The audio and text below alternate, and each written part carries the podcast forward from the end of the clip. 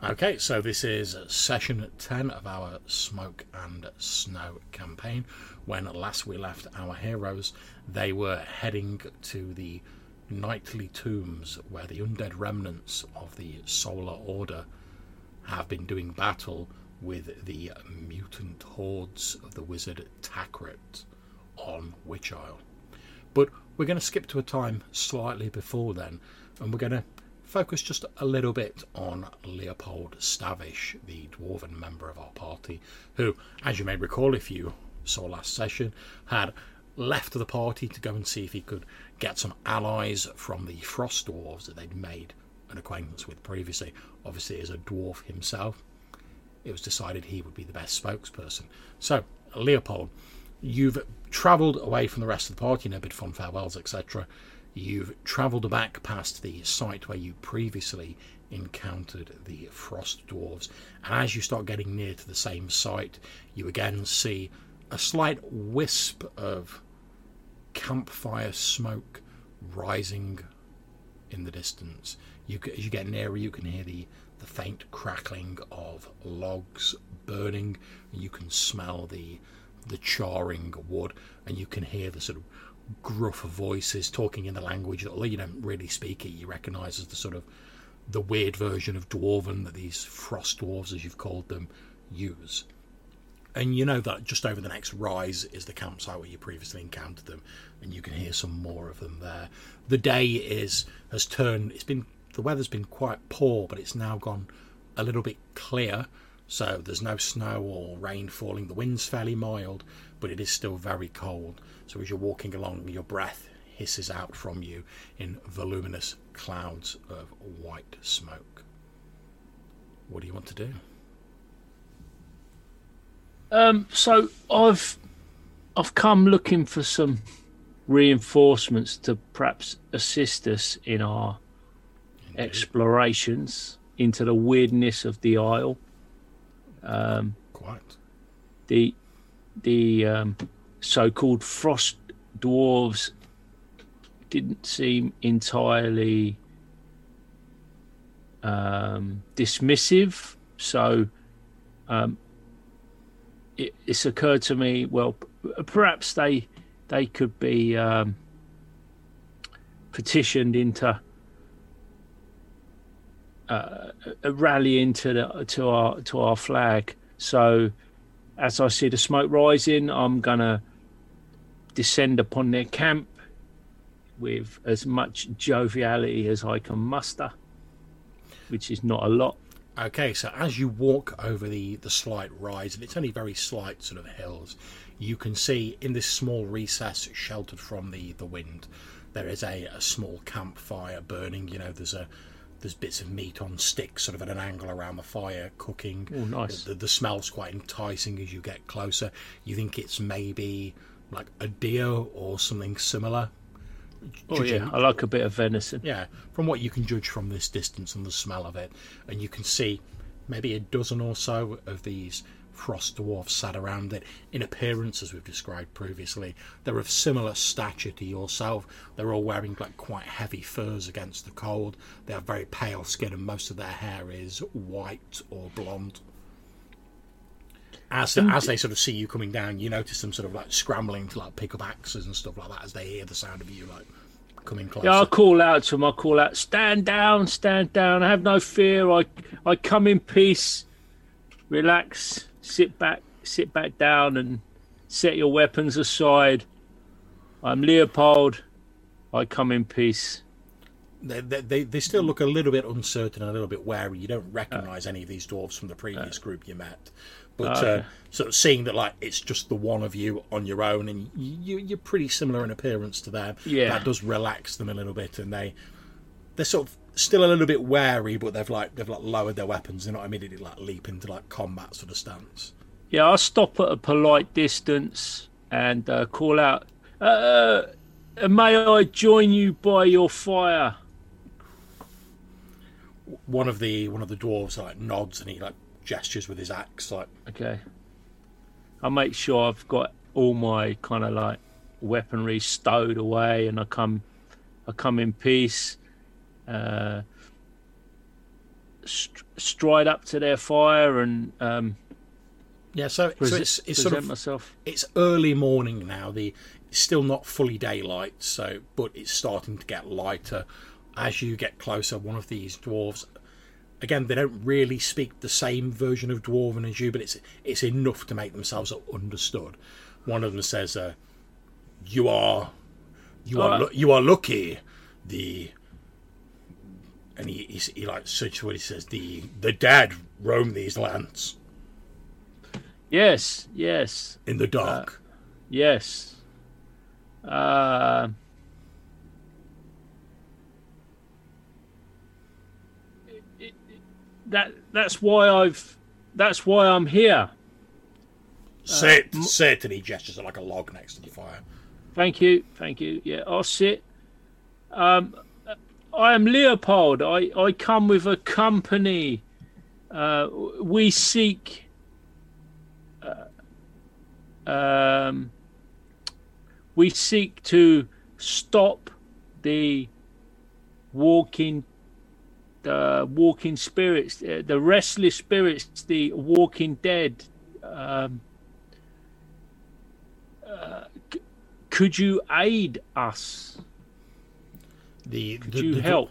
The, the dwarf who's been doing most of the speaking looks thoughtful, and he, you know, snags one of these sticks with like some meat on it. He bites off a chunk, chews it for a few moments, and then he says, "We, we go to we go to fight at the at the mound with our brothers. There is a there is an attack there. The and he, he struggles the word the uh, the warlock Takret is there with his creatures. We go to help our brothers. Hmm. Hmm. Um. I see. My companions head for the tombs. Do you know of the tombs? The the the, the Sun Knight tombs. Yes, to the to the the south, the the the southeast of the island. Yes, we know of them.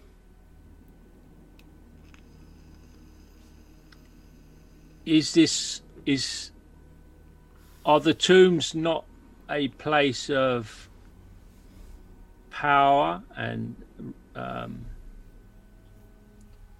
restless spirits? They th- that is true, but the the dead they also attack the the creatures that uh, besiege the barrow, and the the wizard seeks the the stone, and we we cannot let him take it. Hmm.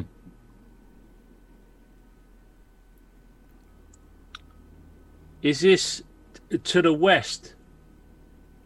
Yes, the uh, the the great stone. The Chaos Stone He- He nods, and he says, uh, between the two the two mounds. Yes, we are. We are returning from there. We are. We've been sent out to to scout to to see the stone, but there were too many of the the warlock's creatures around it, and we we would not be able to take it on our own. Hmm. And and uh, and where have you journeyed from? We, we came from the the barrow. We travelled to the stone, and now we travel back to the barrow. We have we have stopped here to to eat and to rest for a while. Then we will continue north to the barrow, and we will join our brothers in the fight.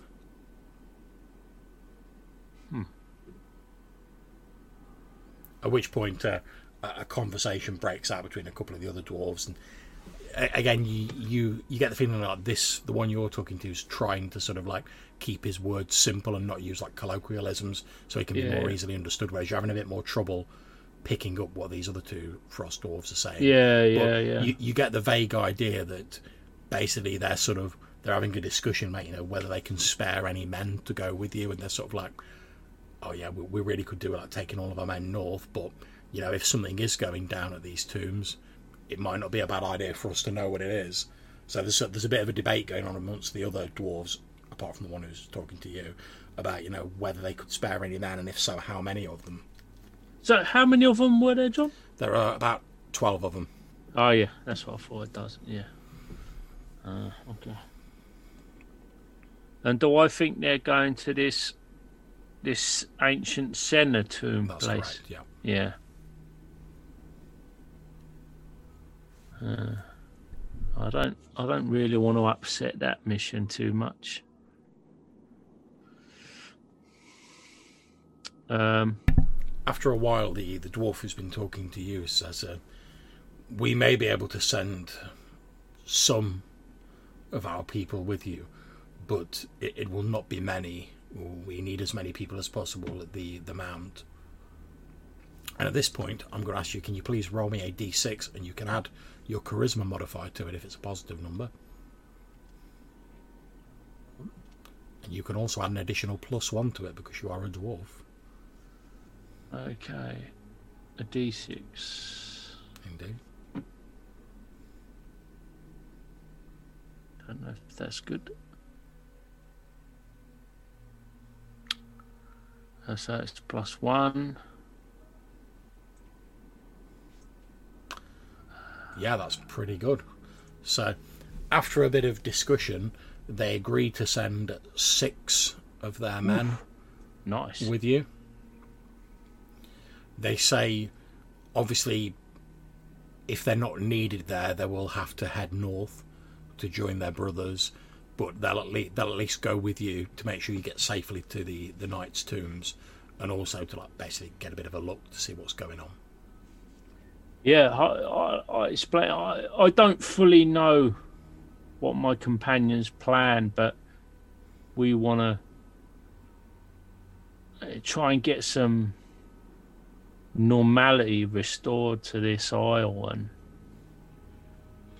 um, push back against this this uh, craziness that's going on. So we appreciate the uh, the assistance and um, I'll do my utmost to see that you uh, return safely to your brethren at the uh, conclusion of our mission. Okay, you are given by the dwarves out of like the meat they've got there. You are given like a day's rations,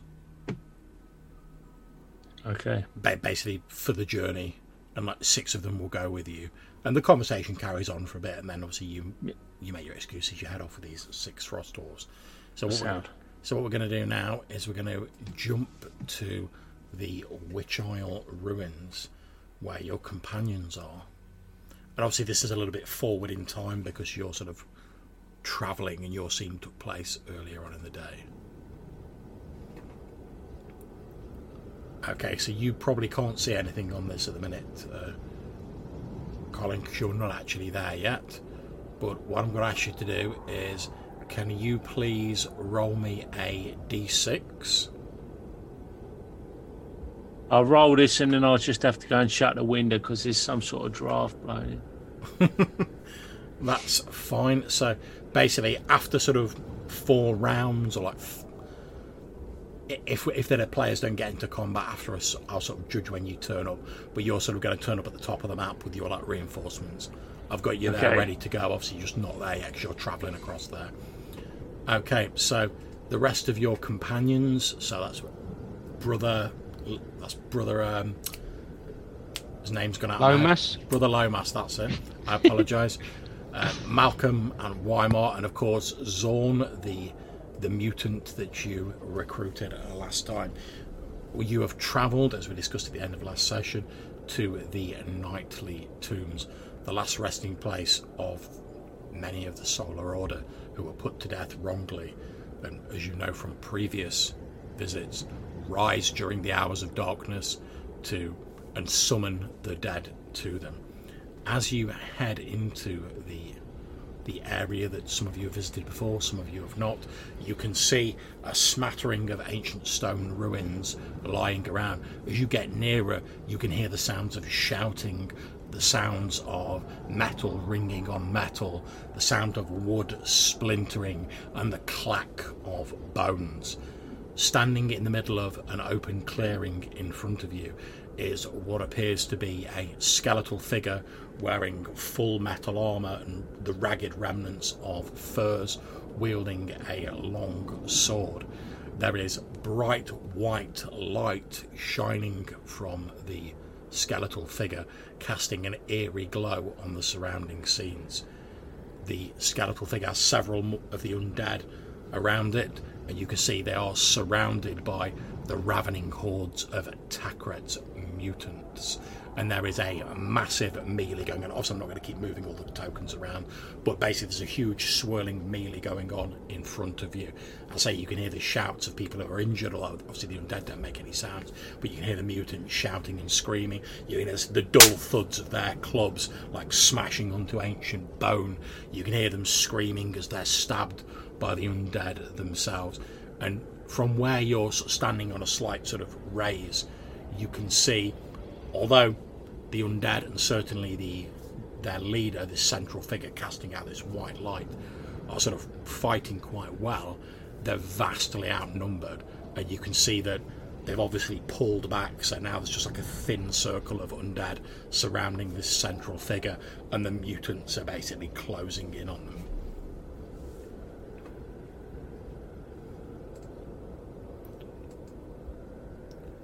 What do you guys want to do?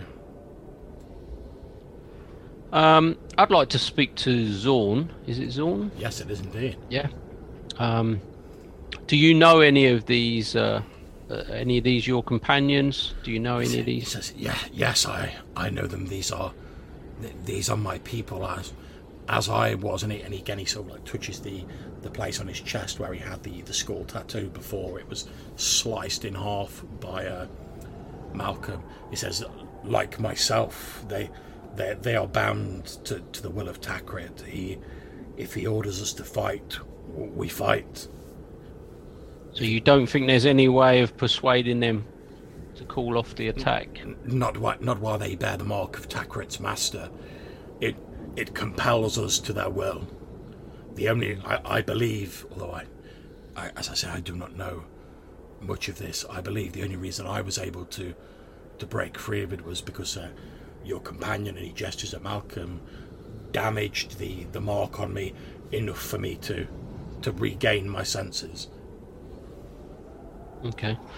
Well, I'll turn to uh, Malcolm and Weimar, and uh, I, say, I say I think our only hope is to um, join forces with this this great skeletal warrior to you know go back to the tomb to try and uh, take on this sorcerer.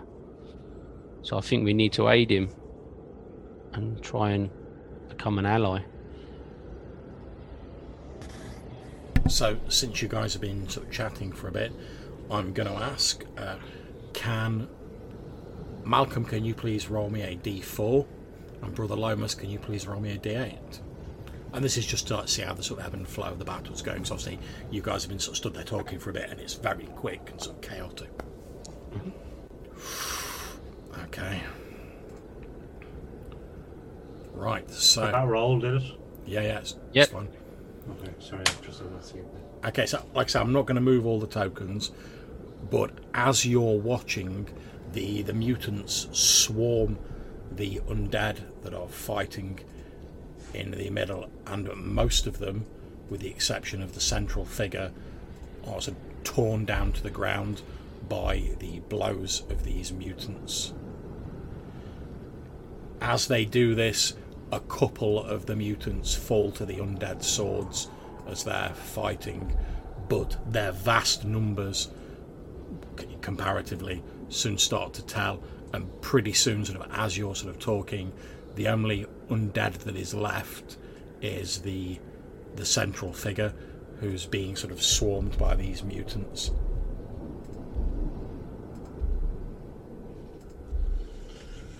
Okay.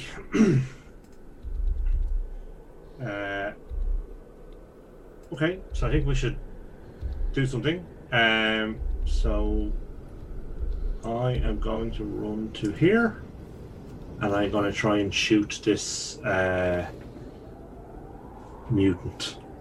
Okay, well then they don't know you. So yeah, that you've pinged it, lovely jubbly. Okay, so yeah, they're not expecting you to be there. They don't know you're there. So effectively, this will be like your surprise round before like you get into actual combat. If that's what you wish to do. So make your attack roll.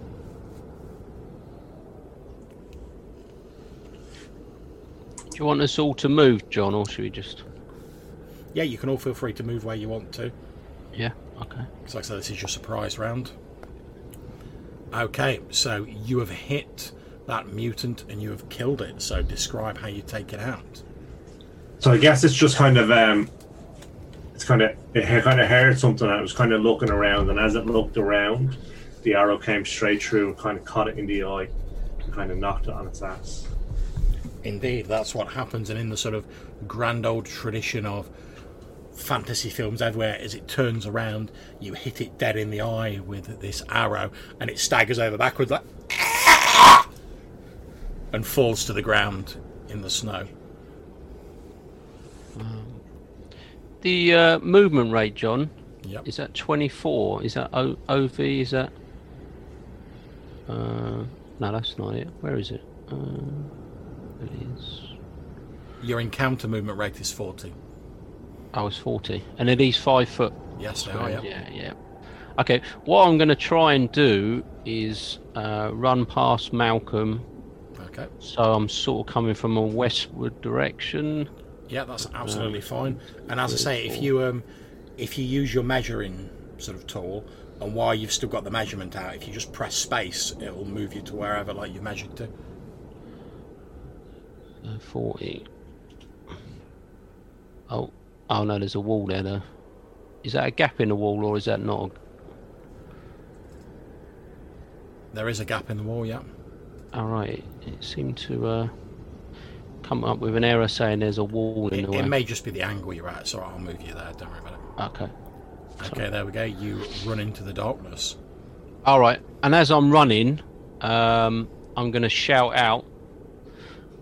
We've got them surrounded. Move in, move in, engage, and try and sort of throw them out that you know, might distract them enough to cool some heat off of the uh, the big guy in the middle Okay. as we come from different directions. You do hear some sort of shouts from the outlying mutants as they've heard you shouting.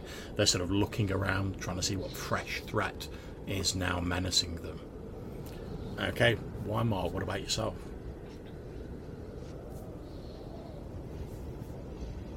Uh, okay, that's interesting. Um, I don't see seem to have vision attached to myself. Are you carrying a torch or anything? Oh yeah, that's probably. Um, uh, I can I can get that going. I think yeah, I still have one torch. Okay, that's not a problem. I'll add that on for you. Just give us a second. Yep. Uh, dim light radius. You should actually be emitting light anyway, according to this. Yeah, currently. Oh, oh there we go. Okay, cool. Yeah. Um, what I was seeing previously was just Brother Lomas's light, Ah, right. Okay. like it, from the token of, for Lomas. Okay. Um.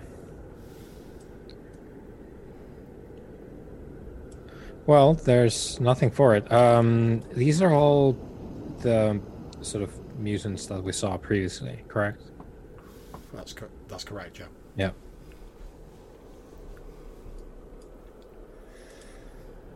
Okay, well, let's see. Hmm. Uh, John, what's the wall around here? Is, is it It's is just it like an s- actual yeah, it's, wall? it's just like stuck crumbling a crumbling stone wall. Yeah. Mm. Y- You know, inside from your previous visits, are it's where like the tombs were for the undead knights. But as you're Yeah. sort of like looking like here Mhm. and here, you can actually see the the remnants of two of the undead knights now actually dead, lying on the floor. And obviously, there's other like generic undead scattered around, Mm-hmm. and like dead mutants and whatever. But if you see a skeleton on the ground, it's effectively one of the fallen knights. I've not put all the bodies on there because the map would be ridiculous. Oh, oh, oh, I jumped into the void. Oh no! Bye. um, Bye, guys. yeah, I guess what we're gonna do is we're gonna. Well, actually, yeah. Well, uh, okay, yeah. So I'll I'll step a little bit closer, and um have they noticed us at all yet? They've not noticed you yet because this is a obviously you're effectively moving simultaneously with Brother Lomas and the attack from Malcolm. So obviously with the with the mutant having been like ah! as he's fallen over, they, they will know next round someone's attacking. But this is your surprise round, so they've not seen you. Yeah. So I'm going to shoot this one. Um, so again, the same kind of deal with Malcolm, and uh, hopefully uh, we can sustain that. He has his his torch on a sling uh, at his uh, belt, which is dangerous, of course, in the long term. but yeah, um, we're going to give that one a a go. Go for it. And longbow, there we go. Missile.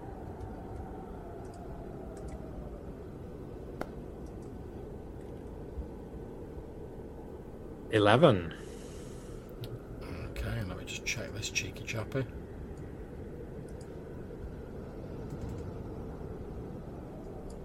Okay, so that hits because he's a minion.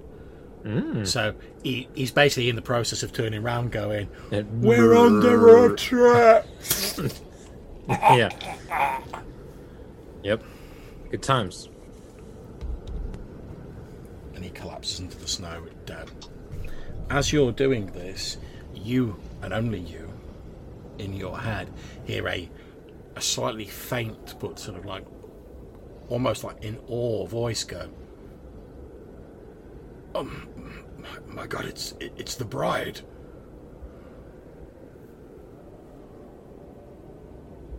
Well, I'm, I'm just gonna say the what?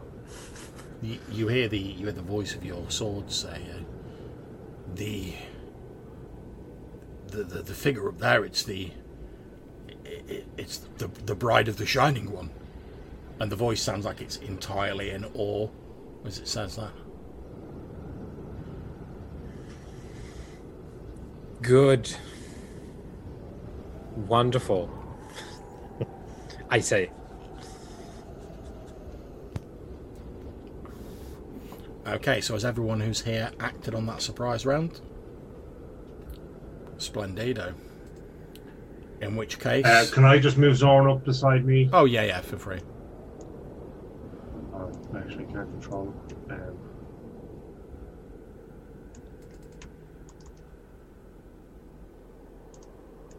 we can't seem to move him. Um, Okay, let me just have a look then.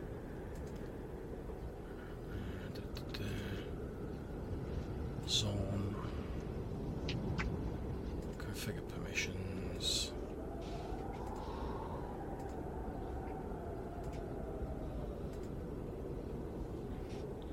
Okay, give it a go now. yeah, perfect. Okay. So yeah, so this this sort of twisted mutant lopes alongside you through the snow. Okay, so we've effectively got one round before um, Leopold's going to turn up with his like dwarven posse. So I've handily already got most of you set up on the uh, on the combat thing. So let's begin a combat. And The initiative because it always goes a bit weird when you first do it. Okay, so it's going to be the mutants going first. So, again, can you roll? Can one of you, um, Weimar, can you roll me a d8?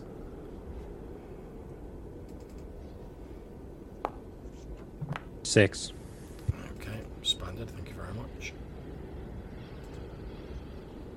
Okay, so the the skeletal figure, the only undead still fighting, is taking a bit of a beating. It doesn't appear to be like doing any major damage, but basically this creature's surrounded by these mutants, all just like wailing on it, and the the undead knight at the centre, the bride as your sword referred to her, is sort of like parrying as many blows as it can with the sword and occasionally licking out and doing a wound, but there are more of the mutants than there are of it. And their greater numbers uh, are starting to, to tell a little bit. Okay, so just add that onto the combat tracker. There we go. Okay, so we come to Malcolm. What do you want to do? Uh, I, want to shoot this guy here, the mutoid. Okay, go for it. Okay.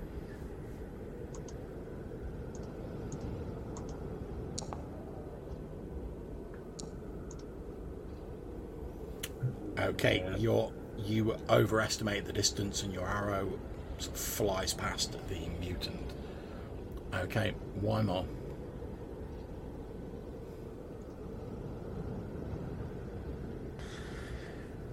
Hmm. Okay, shoot that one. Okay. So let me get. Let me up, update my arrow totals here while I remember it. So, oh, okay, longbow. Okay, good. And here we go. Praise Gale. Okay. See, That's- that, that's that's what you get for calling out the wrong god.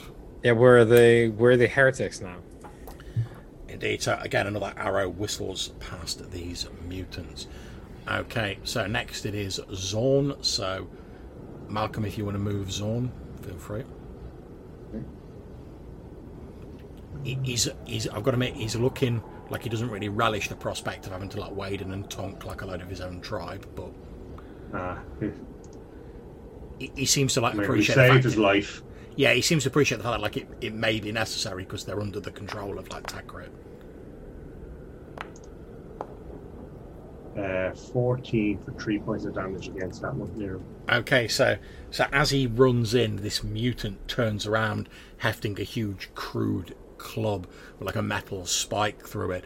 And as he sort of goes in, at first he's like, "Brother, you know me. There, there is no need to fight." And this this mutant just like howls and hurls itself at him. At which point Zorn just like grabs them, like pushes them to the ground, and basically like brains them with his own weapon.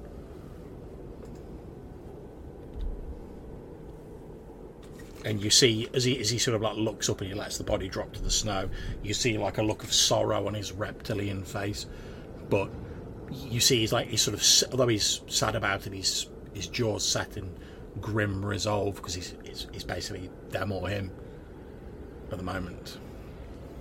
Okay, brother Lomas. Okay, I'm gonna oh, try and continue to move. Okay, if you have any troubles, let me know and I'll I'll move you.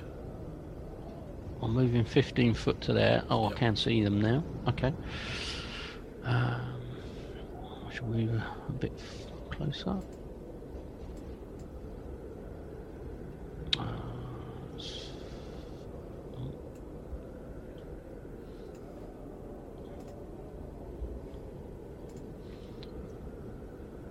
Oh, there's still a bit of wall there. Okay, I've got. All right. Okay. So I've got five foot left, but I'll I'll stay there. Um. Oh, actually, I might as well go to last. I can't really see properly, so I shall start by um, just throwing my sling at this this guy here Okay. as I sort of get to the edge of that wall by the looks of it. Yep, go for it. Um, I should decide what to do from there. Oh. Okay.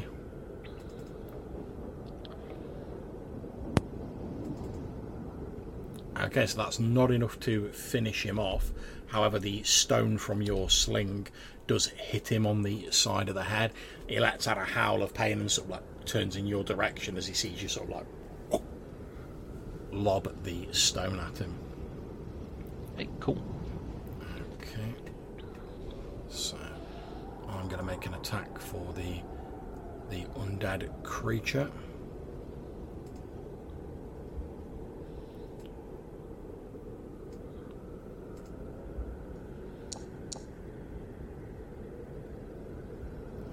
Okay.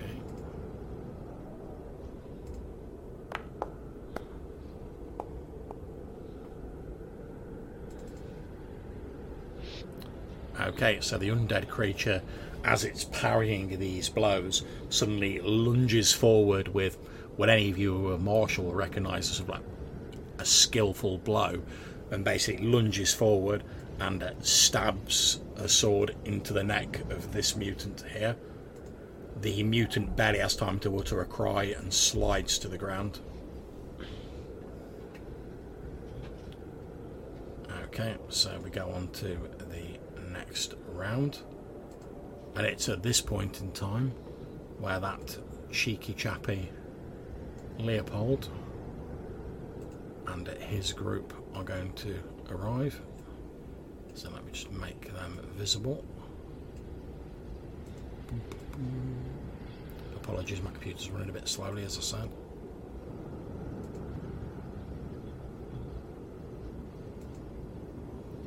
And I'm going to add these onto the initiative.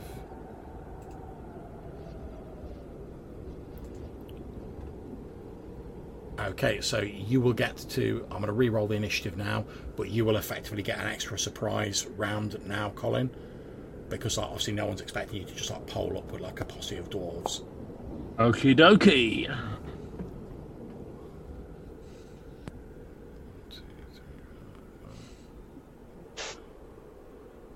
Okay, so as you turn up, Leopold, you've got six of these frost dwarves with you. As you sort of look ahead of you, you can see this undead creature with these sort of almost like white sunburst of light emanating from it, fighting, clashing weapons with this horde of mutants. As you look in front of you, you can see Malcolm sort of like crouched down by the side of a building in a bow drawn, and opposite him on the other side, crouched down against some other building, is Weimar also with his bow drawn.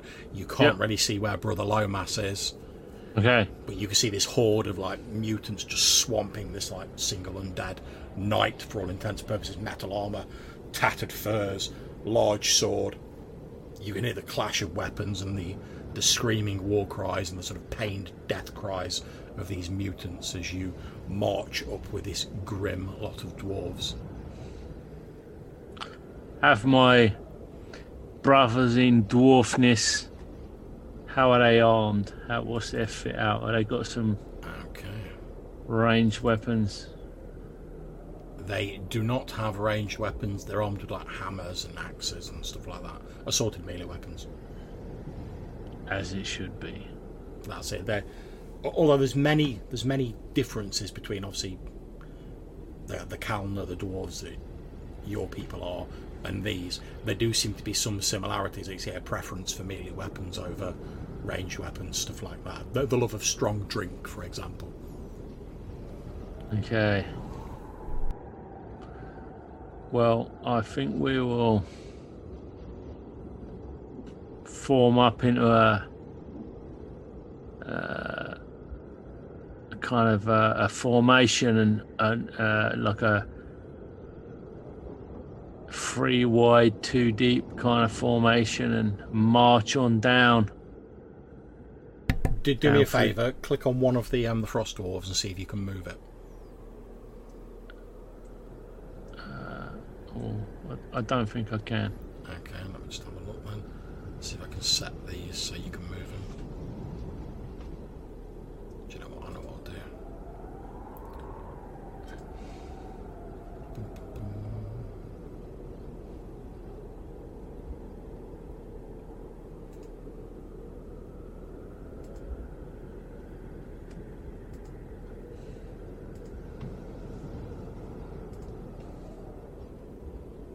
Okay, if I've done this right, you should now be able to move the the frost walls. Oh yeah, yeah, it looks that way. So, uh, at a thirty foot or twenty five foot move, They are thirty foot. it's a one, two, three, four, five, six. All right. So okay, that's cool. We're gonna we're gonna rock up here. Okay.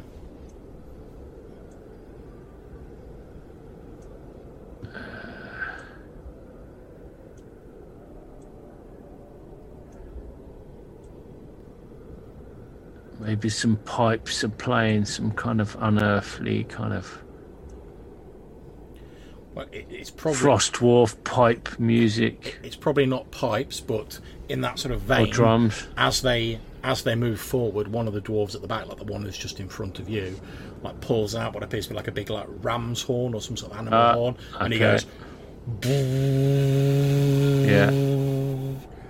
And obviously, Malcolm and Weimar, you sort of look around at the sound, and you see these like six sort of like white, blue skinned, white haired frost dwarves covered in furs, all holding Yeah. hammers. One of them's got a big horn, marching up, and you can see Leopold sort of like behind them as they're all like. Like form up in like a solid rank and just start marching forwards until they're level with you. Do you say anything to your comrades as you're marching forward, Leopold? As you can like, you can see Malcolm and uh, Weimar. I just say, our friends are here. They've come to bolster our number. They are stout folk. You can rely upon them, I feel sure. Okay. So with that done, we're on to the next round. So, Leopold, would you like to move the frost dwarves?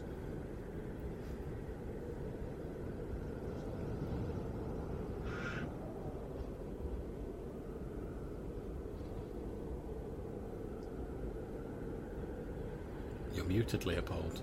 If you're talking to us, What's the st- What's the story with this Zorn fella? you you don't know. You you you you know nothing about him. As far as you're Right. aware, it's just another scrutty mutant.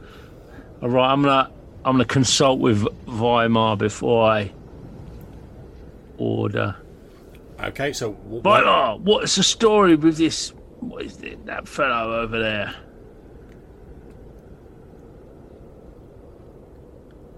He's Most also importantly- muted. Most importantly, at the moment, the story is that uh, these minions of Takret are are their enemies. So Protect the skeleton. it's to do with history, which we don't have time for currently. And yeah, Weimar is quite right because obviously you're having these snatches of conversation, and as you're doing this, you can hear like the battle ringing out. There's there's arrows being fired. There's mutants screaming either in their death throes or shouting out in their hatred as they rain blows down on this skeletal figure who doesn't make any noise whatsoever aside from the like snickering of the blade as it's flashing out. Like these mutants. So- So the arrows are flying from this group in the center out towards. No, I was referring to like Weimar and uh, Malcolm Oh. like shooting arrows. Um, the because obviously this is sort of happening sort of around all in the space for a few seconds while they're doing their stuff. Um, the mutants seem mainly to be on like crude clubs, axes, stuff like that, and they're literally just like wellying into this like, skeletal figure, which appears to be a lot greatly superior in terms of combat skill to them, and is like parrying blows left and right, and occasionally just like jabbing out with his sword. But there's only one of this creature, and the mutants have got the numbers, and they're all sort of slowly closing in. You can see a number of what look to be other undead lying around on the floor, already bearing the marks of having been slain by these mutants, sort of like huge crushing blows that have been landed on them. So at this point, I don't really know whether we should be rescuing this guy or not. Uh, if in You, doubt, you would have heard us calling out to save the skeleton. Yeah. Ah, okay. If in doubt, we shall advance. So Three. And if if you want to make it easy, you should be able to like click and drag to like select all of the the dwarves, and you can like just move them all at once if you want. like a movement tray. Yeah.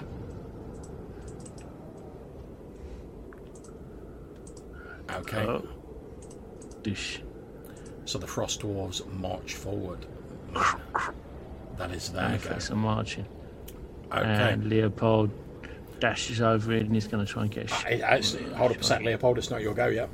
Oh, in it. Oh, what? Easy, Tiger. Easy.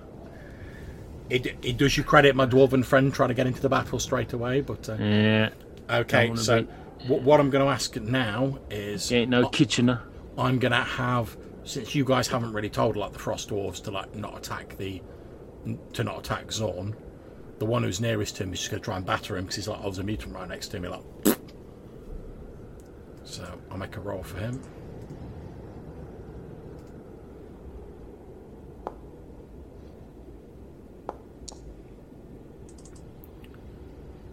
Ooh. It's not anymore, it's not. Okay, so let me just check Zorn's stats. That might be very bad for him. No, it's five only, John. Yeah. Okay, so yeah, so ju- it looks like Zorn's just sort of like turning around, almost as though he's going to say something to like you guys, and then this frost dwarf's just like, "Die, mutant scum!" Like, and like smashes him full bore in the face with like his hammer, and Zorn like smacks into the the stone wall behind and slides down it.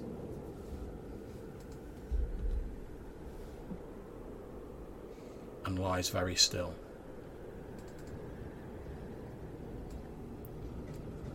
Okay, so Malcolm, it's your go. Okay. Uh, so I want to move up to here, Uh, and I would like to shoot one this minion here.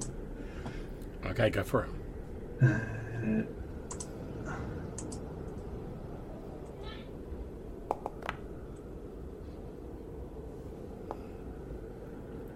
Okay, describe how you. It was this one, wasn't it? Yes, please. Describe how you take him down. I guess it's kind of uh it's it's leaning in to make its attack, and it just kind of arrow just comes into the back of its neck and kind of appears out the front. Indeed, and that's what happens. And as it sort of falls forward, the skeletal figure just like kicks it with its boot, and it topples over. Okay, so Weimar. You're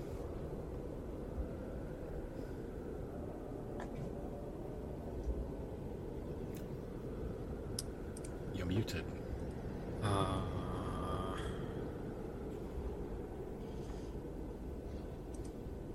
right. Well, I guess we're going in.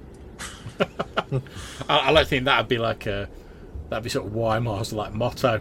I guess, I guess we're going in. I guess. oh, I guess we're going That, in. that, that's the sort of like the archer motto because he's an archer from back in the day. So Yeah. he doesn't get a lot of the like. Hopefully, he doesn't get a lot of the sort of melee action, and when it does, it's like, fuck it. I guess we're going in. Um, but then he spots targets as we advance. So there's a mutant there, if I'm not mistaken. That's correct. So we're gonna shoot Le Beau.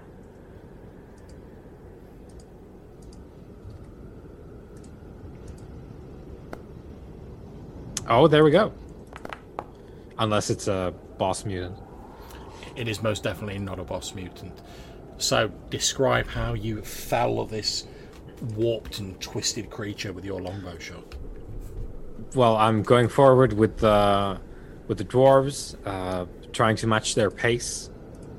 I I let them go it's, a it's not bit. difficult. I'm not going to lie. Yeah, but I, I let them go a little bit faster than like they they they're at the front. Yeah, I understand. so I'm, I'm tailing them a little bit, and uh, I noticed there's something going on with uh, with Zorn that uh, I entirely missed. But then uh, I, I picked up this guy as I was trying to see like what's going on, and uh, it's, it's just sort of like a shot of opportunity. It's like, okay, we're going.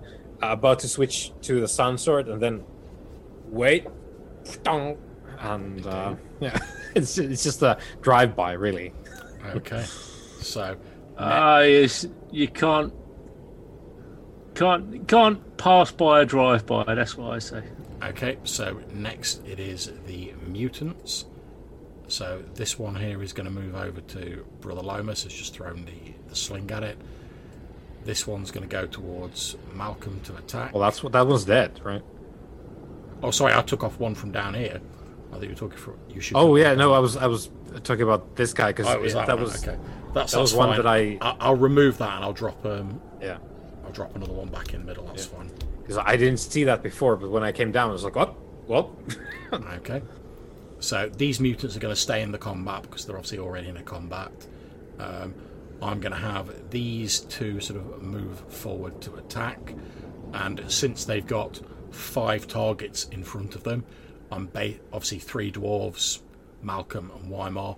I'm going to sort of roll randomly to see who they get. Basically, I'll fr- from left to right, one to five, and I'll re-roll if it's a six. So the first one. Okay, so the first one's going for Malcolm. And the second one is also going oh for Malcolm. shit! I was Okay. like, oh, don't hit. It should be okay. Yeah, that's the ultimate defense. Uh, okay, so I'm going to do the one that's attacking Brother Lomas first. okay, so he runs in, Brother Lomas, to like try and get at you. However, perhaps your like your amazing slingshot gave him like a minor concussion or something, because as he runs in, he like steps on a, like a pe- like a big pile of slush. One of his legs like flies out from under him. And he basically like slides forward like at your feet rather than like running in and attacking you. So you you you will get a plus two to any attack roll you make on your sweet. turn. So obviously remember that because I will forget it. Yep. Okay, so I'm, I'm gonna do the two like little minions attacking uh, Malcolm. So numero uno.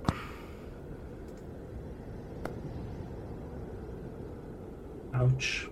Comes in with a big 16 Ouch. and it clubs you for four hit points of damage. This crude wooden club smashing into the side of your head. Okay, the second one.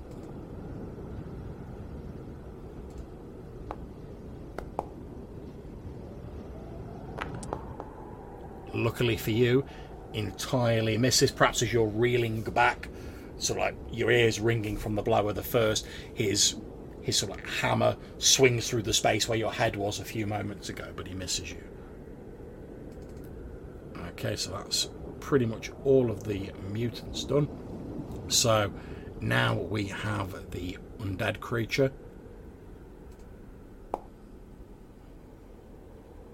Okay.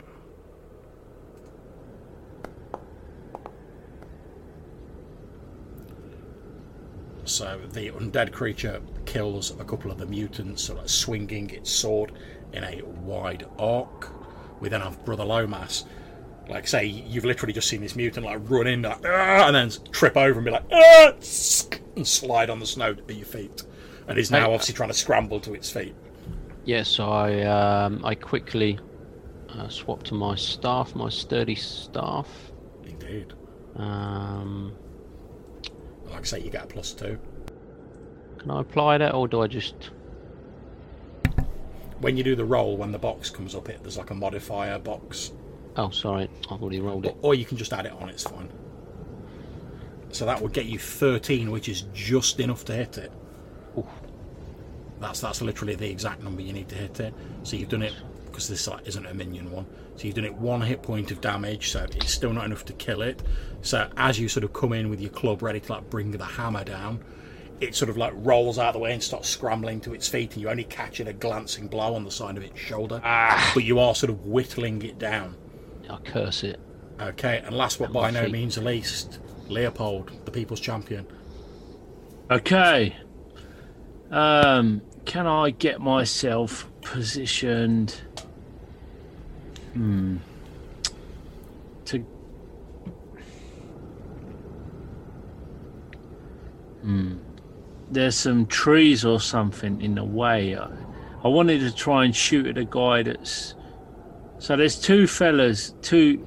Yeah, To, now, um, now they move- they are in combat, so you will be shooting into Uh. a combat, which you Oh. can do, but obviously the result is somewhat randomised.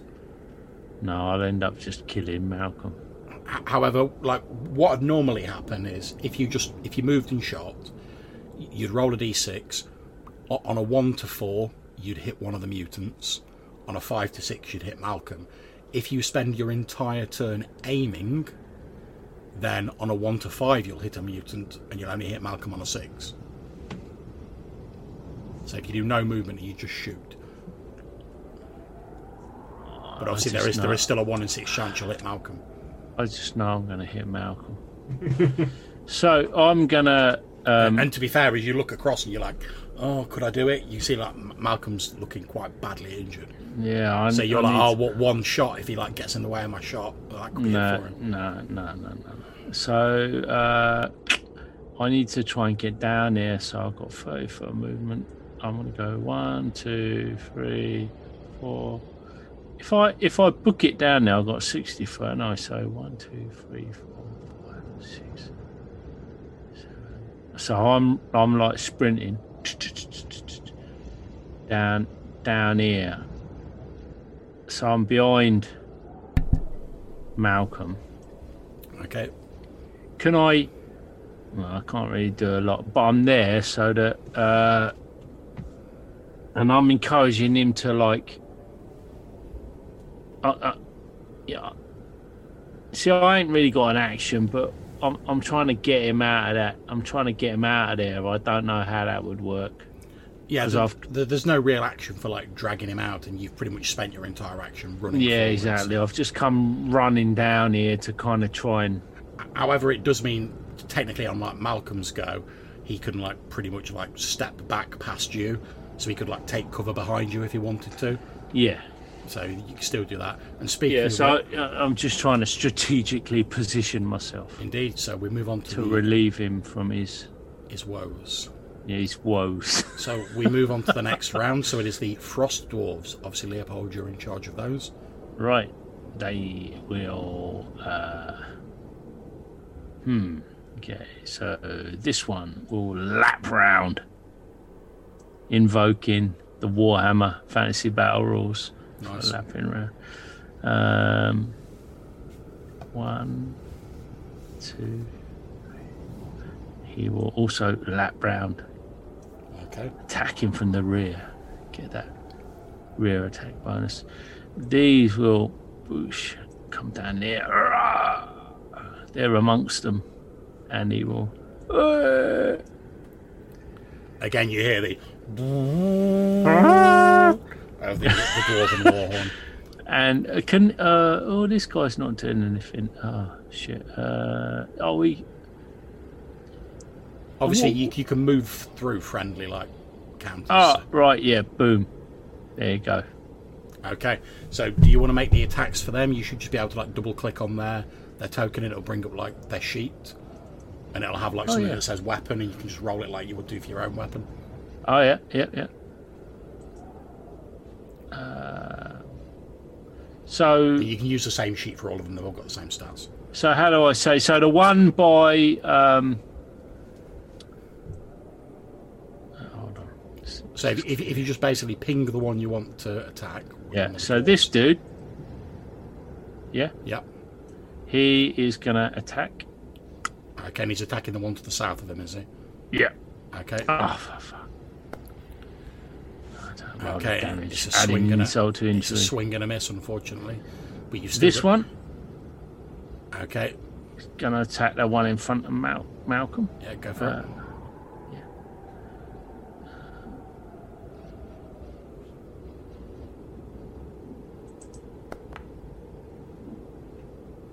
I don't know if that's enough. Unfortunately, it isn't. So onto your onto your next one. You've got another two who could potentially This one? attack this same mutant. Yep. He's gonna attack that dude. Come on! Yeah! Ugh. Yeah, I think we can say well they're a minion. They've only got one hit point. So Ah, okay. and it's and it's a twenty anyway. So yeah, so Right. between them, the dwarves are able to like hammer down that mutant that's in front of Malcolm. So we now have the two who are sort of in the main melee at the bottom. So this dude is gonna tap behind him. He's gonna do like a backswing with his hammer and take out that one that's threatening my um, stressed out companion, Go for it. my hard. uh, Oh, is that enough? It was a 14. It is indeed. So- Hey. Another of the mutants is felled by your frost dwarf allies. Then the last couple of dudes. This one. Attack the fella to the south. Boom. Boom. Oh, lame. Lame, lame. That Ah, well, it would be. Swing it, swing and a miss. I'm afraid. So you've got one, Uh, more, one more left. And the last one. Attacking the guy to the south. Ah, Again, swing and a miss. I'm afraid. Okay, so that's the frost dwarf. So now it's Malcolm.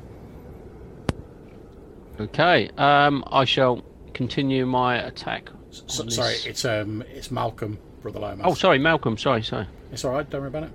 Name Uh, okay. and confusion. So, I don't know what to do. Everyone was in melee. So, Take a breather, Malcolm. Jeez. I'm gonna come down here, and I'm gonna stick this guy in the back. There's no stopping old Malcolm. Should have been should have been taking a Hamlet moment there. Oh, it's oh, good. that's so bad. That was me sneakily taking his, taking control of him. I think. Yeah. He's relentless. Look- this he's relentless. So you can't stop him. You can try and rob his go and He's not having it. pointless. It's pointless. Luckily for you, as you sort of run in behind this mutant who's like scrambling to his feet, he's been quite badly sort of injured already by Brother Lomas. So just as he's getting to his feet, you basically run in, like stab him through the back, and finish him off. nice. Because luckily, Brother Lomas had got him down to two hit points. I softened him up for you.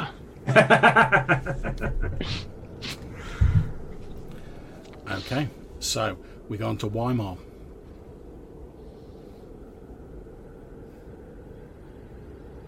What do you want to do? Right.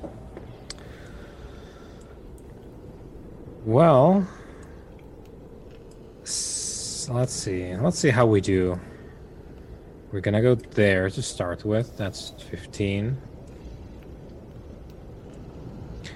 Are there any noises from anywhere around for perhaps more battle? Make me a, a listen at doors roll. I need to find myself a door first. Yeah, think. just like pulls one out of the snow and like, It's like, oh, I, I have this like piece of door with me always too. Um, I, I carry this reminder wherever I go my, Yeah. my tragic backstory. I, my father was killed by a door. it's it's it's my father's door. Yeah, my father once gave me this door. Uh, I I think I'd become a door. Okay, so unfortunately, because of the the noise of the battle going on, the shouting and the dwarves blowing horns and stuff like that, you you can't hear any like noises coming from outside that would give an indication of a larger force. But it's very difficult to hear anything with all the sound of battle around you. Right. Yeah. So I will uh, stow the longbow, pick up the torch, and um, briefly uh, pat down some of the fire that is set to my um, my trousers and uh, draw the sun sword.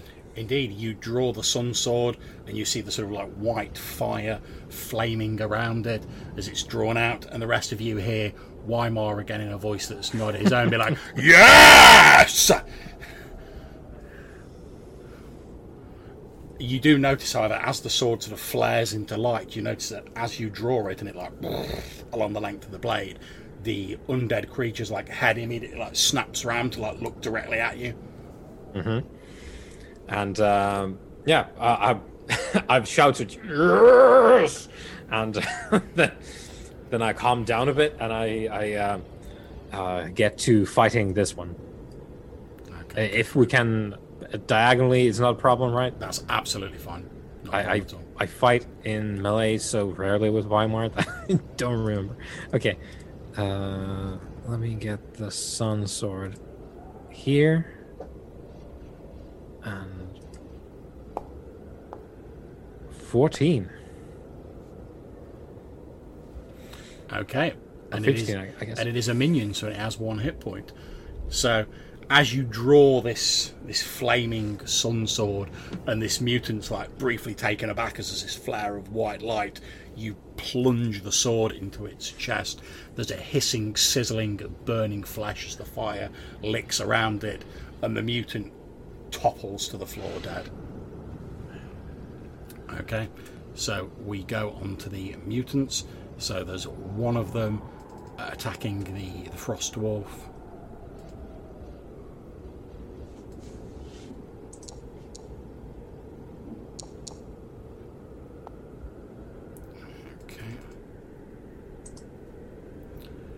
So there is a loud scream as one of the frost dwarves is killed by the mutant.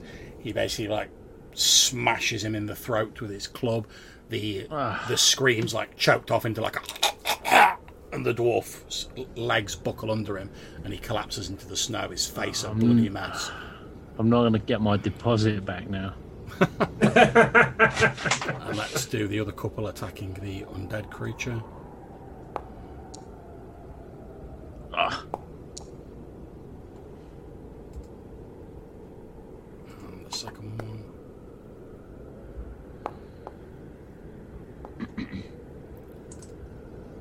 Okay, so perhaps sensing that the tide of battle has turned, the two remaining mutants, knowing they've pretty much got nowhere to go, because if they run, they'll just be cut down, sort of renew their efforts in attacking the undead creature, and they deliver it what to a mortal person would be some quite sort of severe wounds, but it's difficult to tell with this creature because it's all like bone and some armor and rags.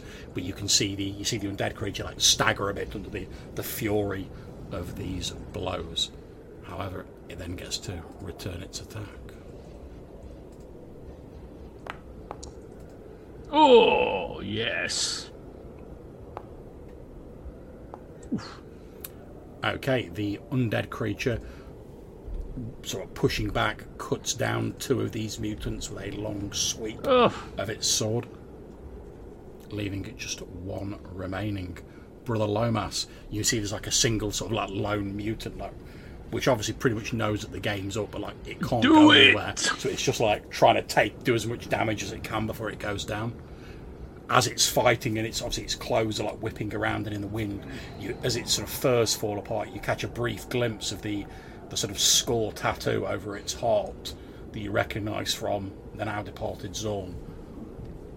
Is it, is there any chance of trying to target that as a like a called shot of any description? Yeah, I'd, I'd say you'd have like a minus two on your attack roll, but I'll, I'll basically say if you hit, you, you've sort of like ruined the tattoo because it doesn't do much damage to like you've just got to break the skin basically. From what you Yeah, I'm see. gonna I'm gonna try and sort of poke it with the end of my staff, you know, as hard as I can to try and break this seal.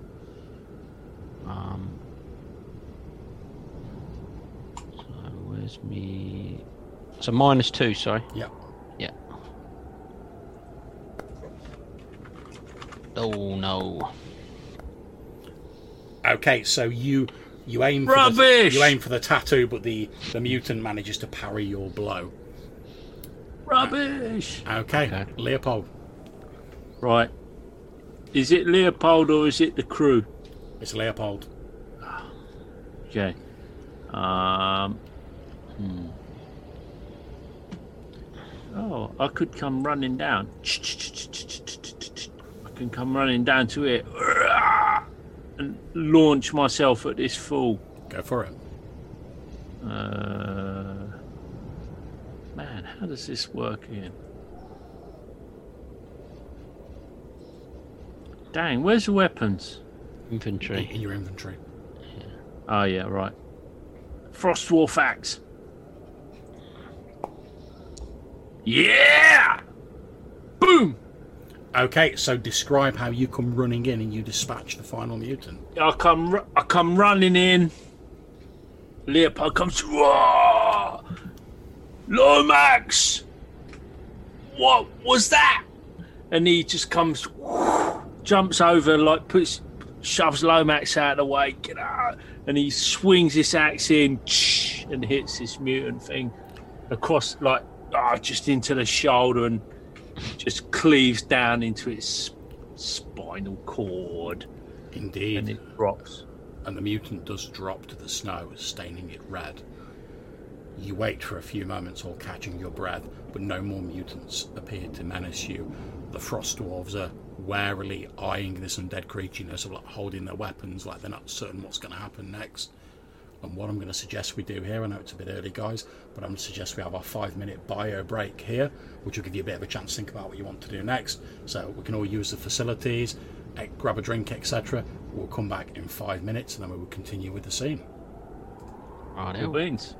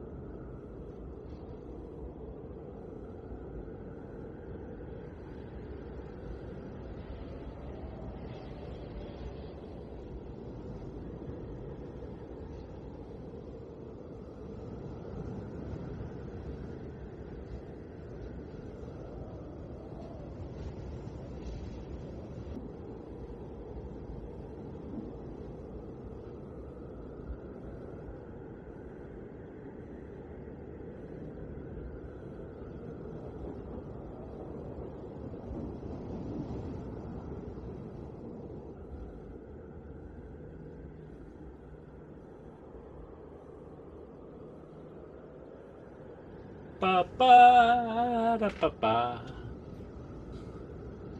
Greetings. Indeed. So I bust out a few tunes, John, while we're waiting. Nice. L- l- long as they're public domain tunes, it's all good.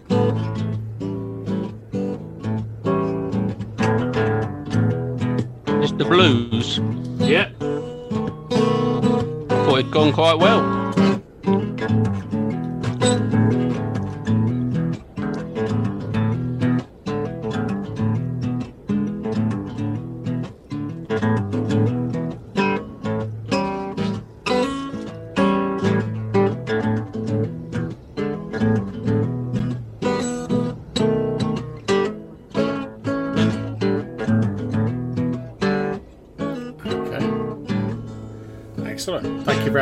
Musical accompaniment during the interlude, Colin.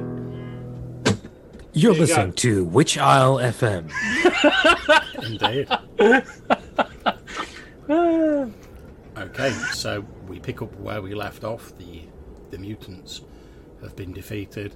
The the frost dwarves are uneasy because there's an undead creature still standing there, light beaming from it, still holding this sword stained with the blood of the mutants that have been slain.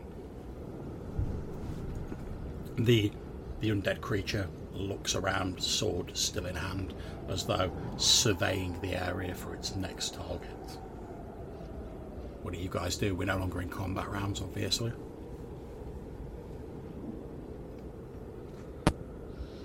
Um, well, I'm happy to step forward towards the Okay. undead creature, and um, I shall put my weapon away. Yeah, same. Sun sword, away it goes. Yeah, I s- see. seeing you do that, the undead creature likewise scabbards its sword. We need your help to defeat the uh, sorcerer who tries to claim the stone to the northwest.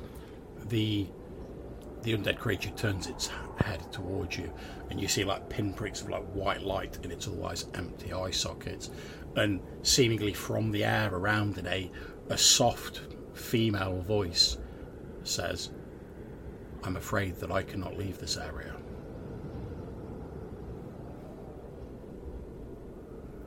Is there anything you can tell us or any advice you can give us that may aid us in our uh, our quest?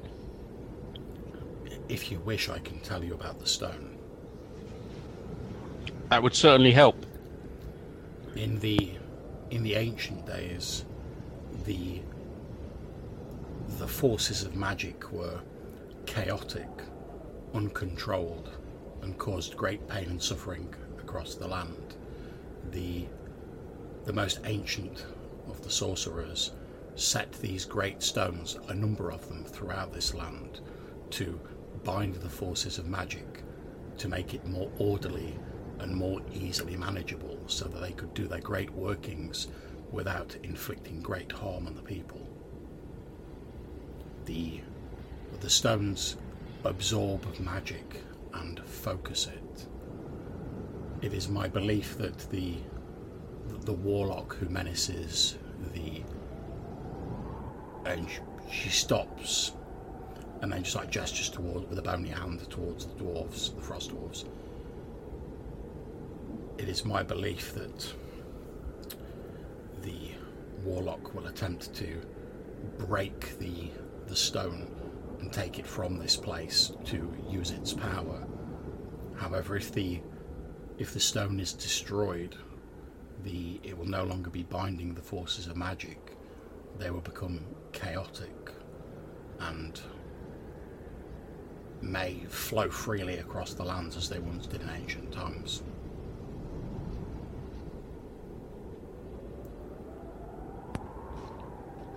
Um, is there a way to um, give yourself peace? Can we free you from your seemingly curse in this area or this place? Again, this female voice then says, I believe there is one amongst you who could do that, and her head turns to look directly at Weimar. That the person who wields my blade. And is is this your wish?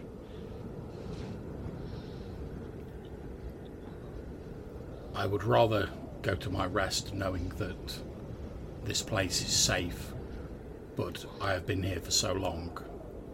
I would like to go to my rest.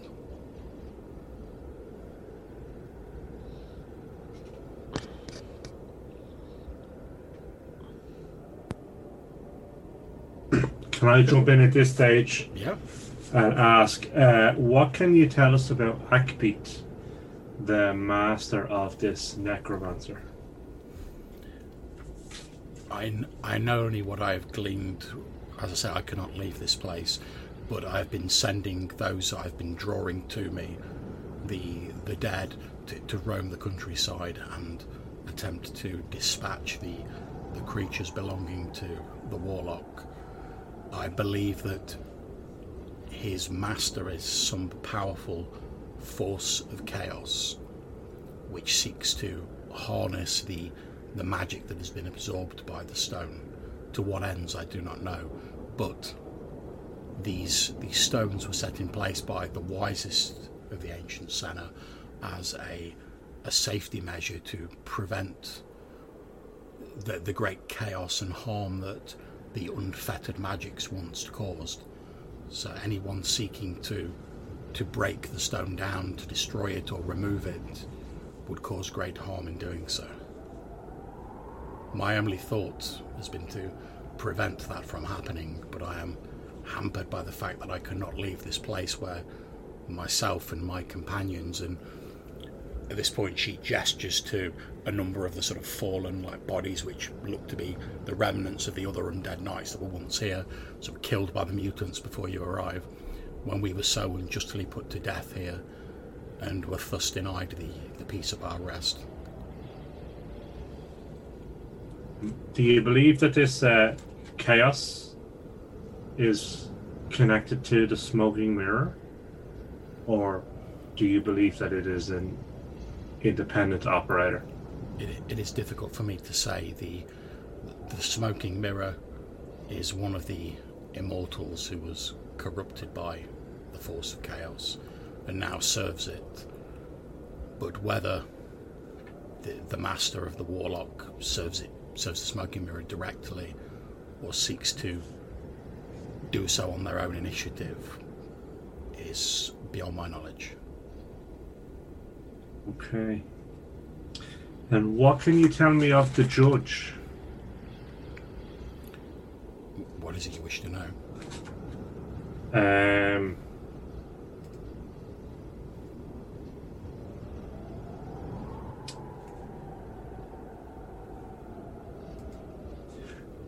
I wish to be sure that he is not also corrupted by chaos, and that the words that he spoke to us were true. I do not believe that, from what I know, that the the judge has been corrupted by chaos. However, the judge was an immortal and is an immortal whose domains are the, the times of darkness, of deceit, and sorcery. So, whilst the judge may not be corrupted by chaos, the judge, like all of the immortals, has its own agenda. Okay. I, I can tell you that in ancient days, the when the, the Senna were at the height of their power and their magic was used to make the land safe for and abundant for all people, the judge rose to become the the the chief amongst the immortals who formed their pantheon, since s- sorcery, which is its domain, had become such a vital part of our way of life. Okay. Um, and was he worshipped as a god, or was he? Did he walk among men as an immortal? All of the immortals, were, with the exception of the smoking mirror, were worshipped as gods, for, for that is essentially what they are. Um, and do you know are they worshipped still? There may be some primitive tribes who remained behind who still hold to the ancient worship, but with most of the people having left Valconen hundreds of years ago, I believe the majority of their worship waned. In in my time, the the, the Knights of the Sun, like myself, we worshipped the immortal known as the the Shining One. I was given the title of the Bride of the Shining One when I led the order.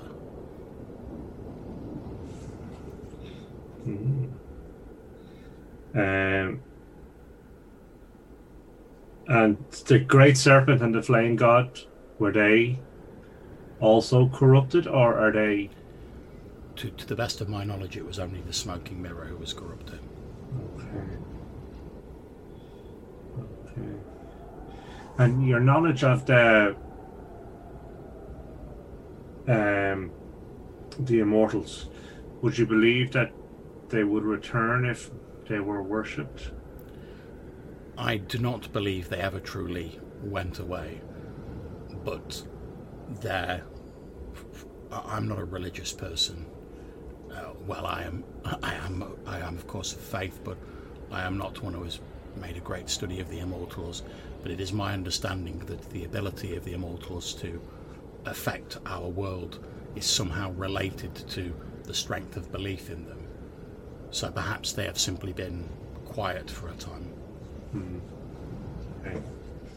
Um, and do you know in your time who would have been a great scholar of the immortals and where they may have left their works? There, were a number of scholars. Um, there, there may be some information in the in the Barrow to the north, uh, or in other places along Valconen. It has been so long, I I can barely recall. But certainly in the the strongholds of my order, we had those members who were more martially based, like myself, and those who were more academic, and we we stored that information in our strongholds but it is difficult for me to, in my current state, to hold on to such information. Indeed. Um, And then, would you like my friend to release you from your pain now, or would you rather see this necromancer slain first? I, I do. I no longer have, thanks to the, the troops that he sent against me, I no longer have sufficient forces to, to directly influence this matter. I have done what little I can with the, the resources at my disposal. I must place my. Which pauses for a moment. My faith in the descendants of those who betrayed us, and she turns to look at the, the frost dwarves. Which is I would prefer otherwise.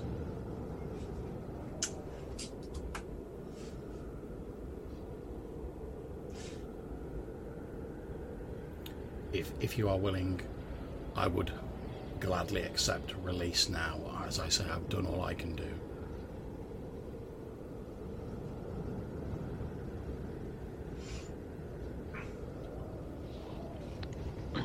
You don't think that um, she would be able to aid us by sending any more undead that would be raised from these sort of bodies and any others to the tomb, or are they bound to this area as well?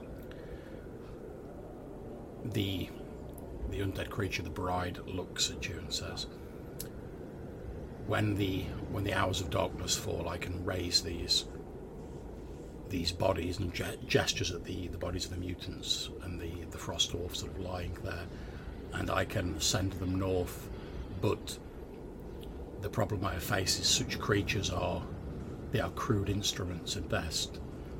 I, I have all I've been able to do is send them out and tell them to to search for the soldiers of Takret and attempt to dispatch them. But I'm aware that they have attacked others since they they do not hold any of their former personality or their intellect. As I say, they are crude, blunt instruments, but if you believe it will help, I can do as my last act. I can do so. They will not. They will not fall if I am released once I have. Once I've stirred them into a, a facsimile of life, which is But I, she's- which is I loathe having to do so. It has been necessary. But she's basically saying that she wouldn't be able to stop them from attacking us potentially as well. They're very hard to control. when you sort of like pose that, she says, so if the since you will all be here when I, or if you if you are here when I raise them when the hours of darkness fall, I can give them instructions not to attack you specifically.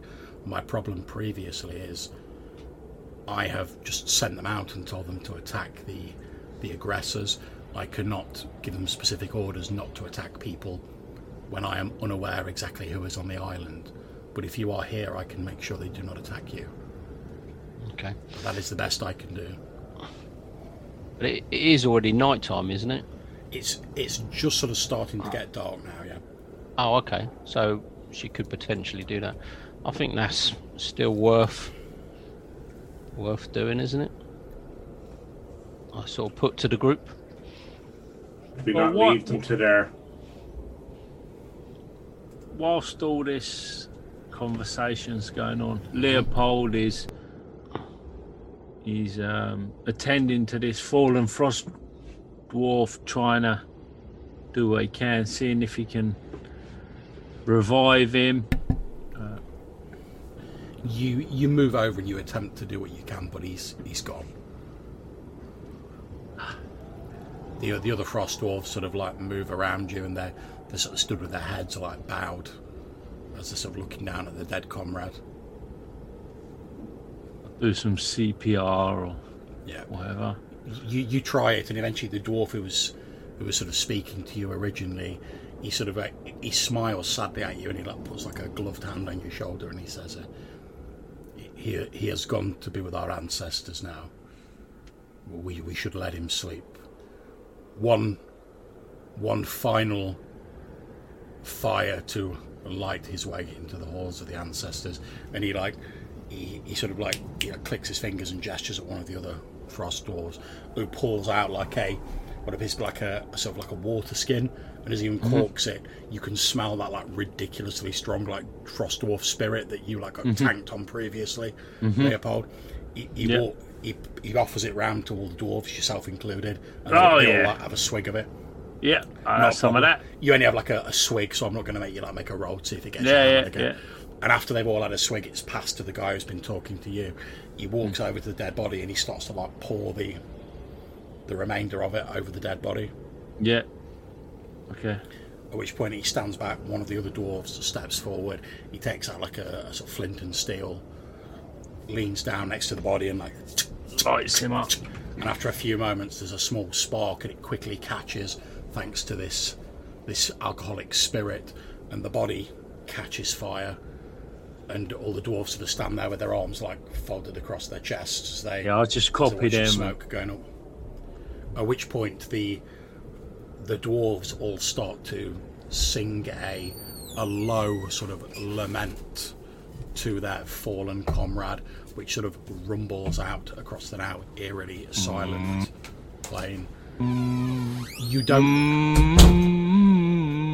Indeed, they're singing about him going to those misty mountains, cold, and uh, you don't you don't catch a, some of some of the words like escape you because it's like their sort of local tongue, but um, you manage to piece enough of it together to basically they're basically singing a song where they're like reciting the deeds of the fallen dwarf, and they're basically saying to the ancestors, "These are all the deeds he's done.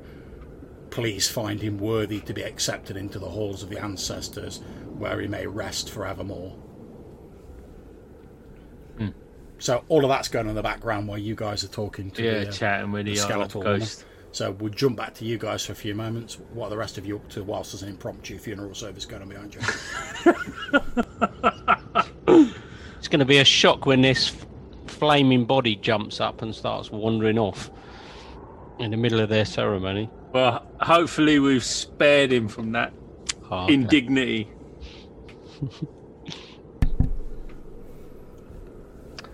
Um, so yeah, I mean it's.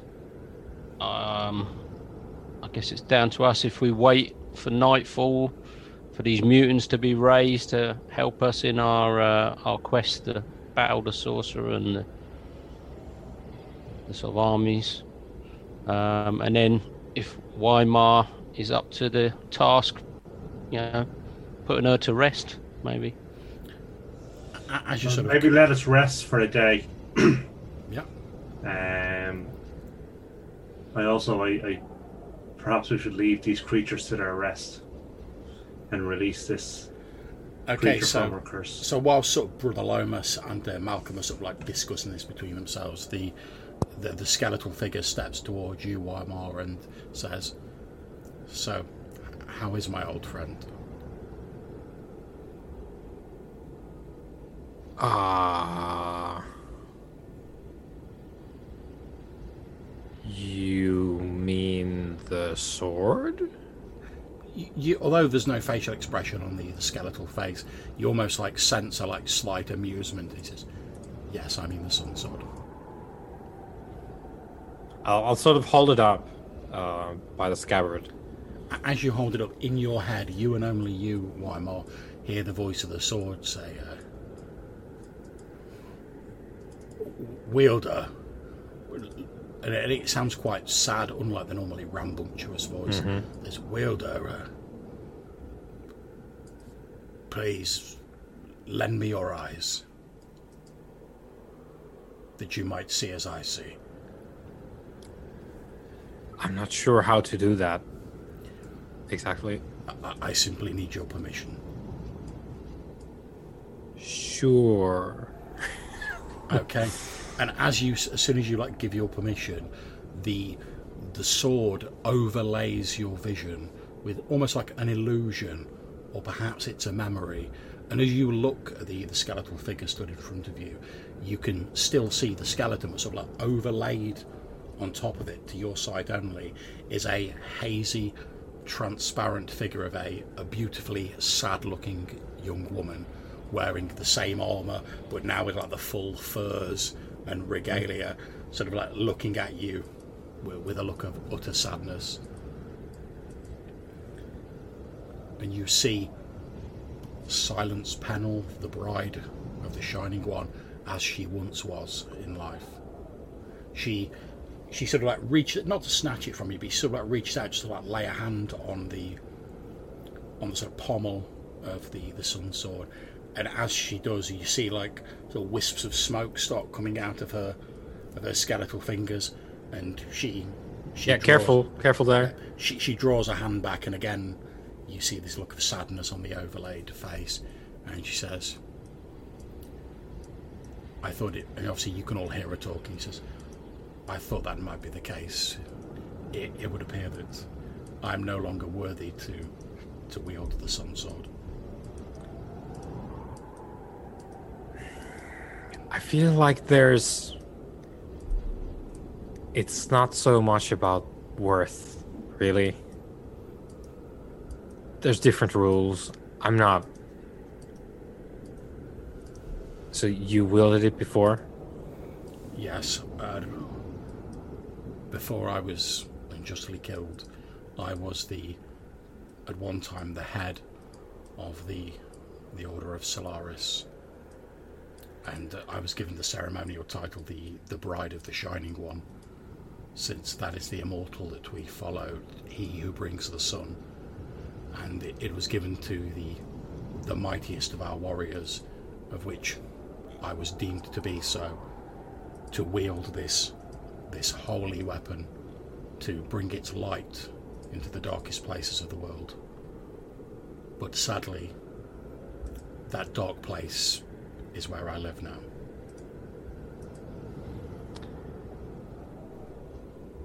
Well, I'm just the bowman. And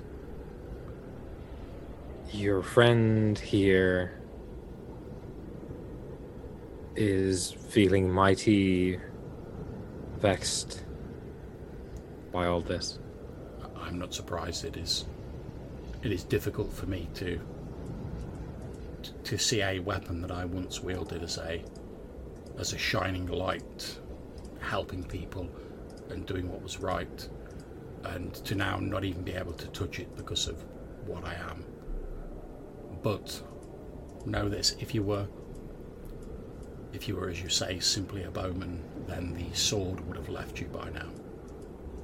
So even if you do not see anything more in yourself, know that the sun sword obviously does. It is not it does not allow itself to be wielded by simply anybody. Oh yeah, no, we we were instructed in this. uh, I like to think you just say we're instructed in that like Leopold's like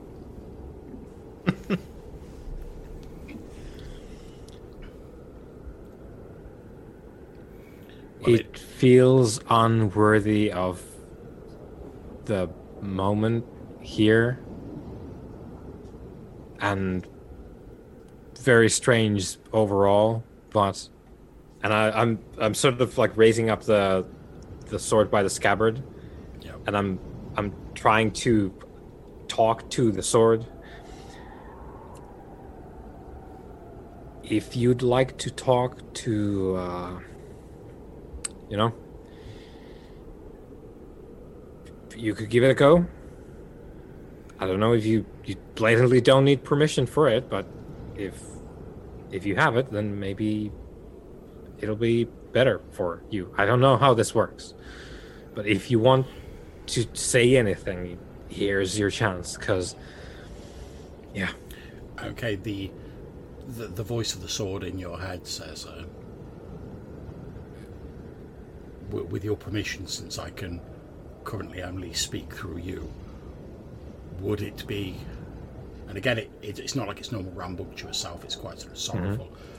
Would it be possible for u- us to have a a moment alone with with the bride of the Shining One? Of course, of course. Um, Malcolm, Lomas, Leopold, we're we're gonna tour the grounds for a bit. Okay. So as you walk off with this undead creature, the s- and we'll just sort of like we won't go into all of it, but the Yep. the sword talking through you, and obviously you can hear all of this. The sword sort of asks ask how how Silence Pennell came to be as she is now. She she tells the story that when the when the people turned against the ancient mages, the Senna, believing that they had caused the the great ice age with their misuse of power, that she and her inner circle stood in defence of the, the reputation of the mages to to buy them time to get away from the angry mob and denied their their prey as they saw it. They turned on the, the knights, they put them to death, blinding them and burning them at the stake. But the unjustness of their deaths caused their spirits not to rest, and they rose shortly afterwards. Initially, they they kept quiet and they they simply remained in the ruins of like lamenting their own state. But when the, the island was threatened, they they used their abilities to draw those who had died to them since they could not leave the ruins, and they sent them scouring the island to attempt to prevent the misuse of the power that lies there. She then tells him that the, the rest of her inner circle have been finally killed. They were they were slain by the, the mutants, and she alone remains. Um, she expresses surprise. She wasn't expecting like you guys to turn up, obviously, along with the frost dwarves. You discover that the sword asks about the frost dwarves, and uh, silence tells them that they are the descendants of the the people who put her and her inner circle to death. But after they had, they many years later, after they'd sort of executed them, they discovered that what they had done had been wrong.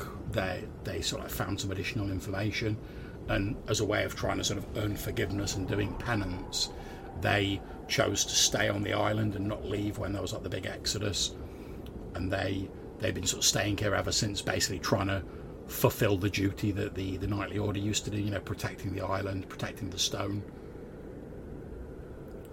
But uh, she she's not seen much of them because obviously she's restricted to this area, but occasionally they've come near enough so she's been able to like pick up what they've been doing, and she basically tells the sword that while she can't forgive them for what their ancestors did, she she at least is comforted by the fact that you know they've been sort of trying to do the right thing and they've been trying to sort of carry on her duty.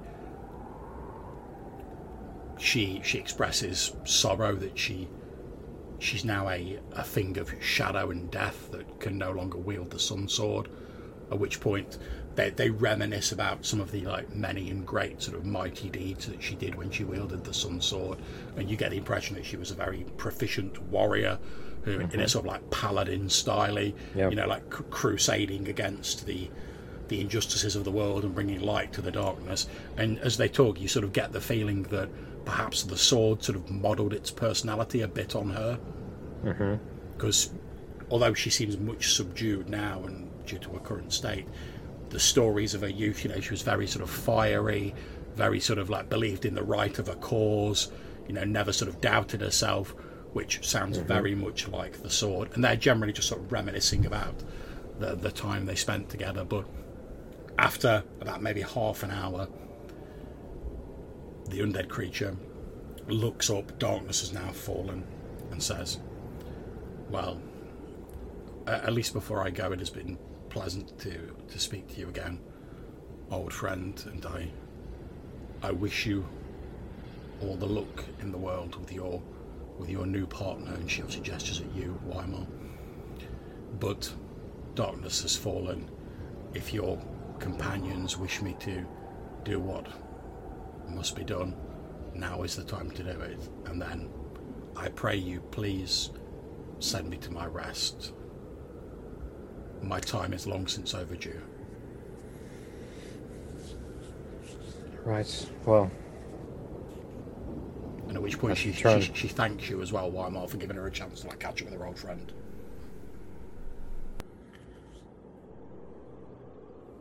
well, at least that's one thing we've accomplished so far. That seems like the right thing to do here. At which point she she says something in what seems sounds like a very ancient language that you don't understand, and but the sword through you responds in the same language, and then the sword like laughs and just says yes. At, which point she she nods and she reaches inside her, her sort of like tattered robes and inside her armor, and she takes out a a small golden necklace from around her neck, which is in the shape of a, a sunburst pattern made of gold, mm-hmm. or gold alloy, at least. Mm-hmm. And she she holds it out towards you and she says, "The flame of my order has long since guttered and died like a like a candle blowing out for the final time. But for what it is worth, as the the bearer of the Sun Sword, I now judge you to be worthy of being one of the knights of Solaris. And she holds out this golden medallion towards you. Okay. I'll just like reach out like Yeah, reluctantly. It's a little tiny gold sunburst on like a little golden chain. yeah. And she says, may, may bring you to a better end than my own. And perhaps one day, far from this, perhaps a new light will dawn for, for the Order of Solaris. But I fear I will not be around to see it unless the, the ancient tales are true and those who have gone before us yet look down from the realm of immortals on their ancestors and those that follow them. Well, for what it's worth, I hope whatever's waiting for you on the other side is better than this. She nods and says, "Come, come let us, let us rejoin your friends." Right. Okay, so after about half an hour, Weimar and this this undead creature approach, and the the bride says, "Have you decided? Do you wish me to raise these these poor creatures to send against the warlock's forces?"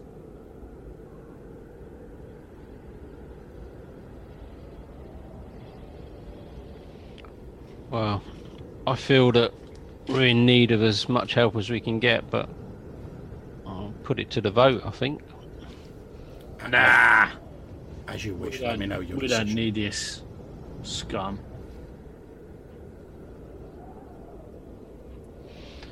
Did Is the there- um, did the Frost Dwarf seal this conversation between Weimar and? No, because they sort of walked off around the edge yeah, of the that's site. what I so- thought. Yeah, that's what I thought. Yeah.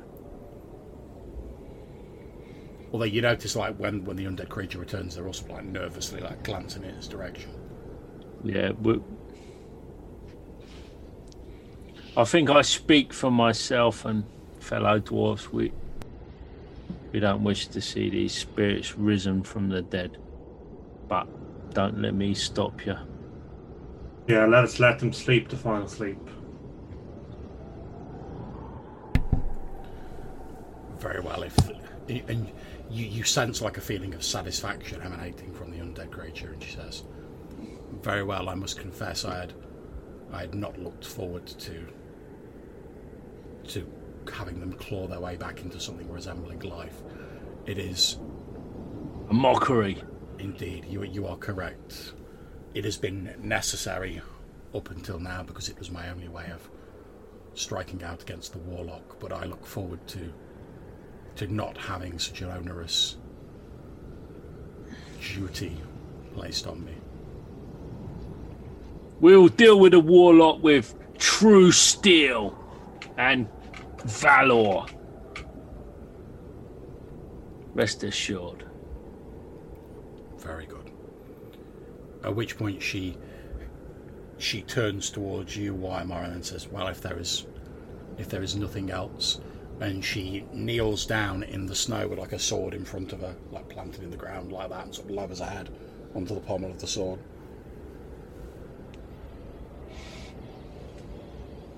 Uh, I'm gonna say to the swords, like, what, what, what do we do?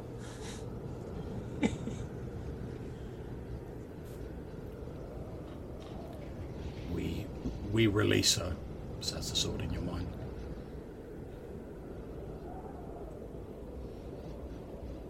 Just go and hacking.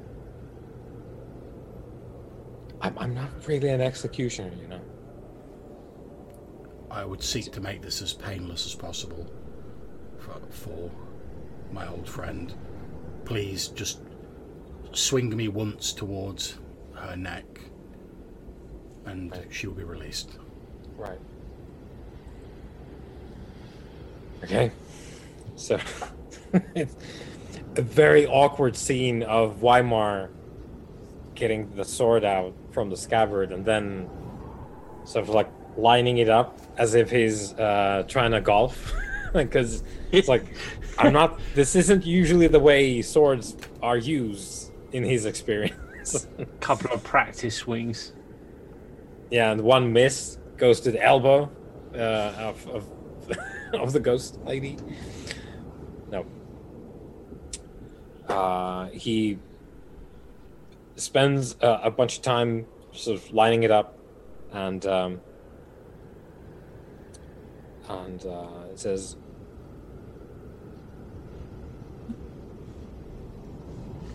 Good fortunes wherever you're going and uh, sort of closes his eyes because he's lined up the shot. Uh, it's, it's one of the things that he's actually Don't good close at. your eyes. No, Don't- no, he's good at eye hand-eye coordination because he's an archer. So I he's, don't care. yeah. Don't, He's- don't close He's, your he's lined it. He's lined it all up, and uh, he's like closing his eyes as he like swings uh, towards the neck. Okay. Wrong. you s- Wrong. You swing the sword, and uh, about a second before it swings through the neck of the undead bride, you hear her voice very quietly say, "Thank you," and then the blade slices like a hot knife through butter through her neck. The head, still with the helmet on it, rolls free, falling to the ground. You see the lights dim in the eye sockets and wink out. Then a few moments later, the, the body falls to one side and lies still.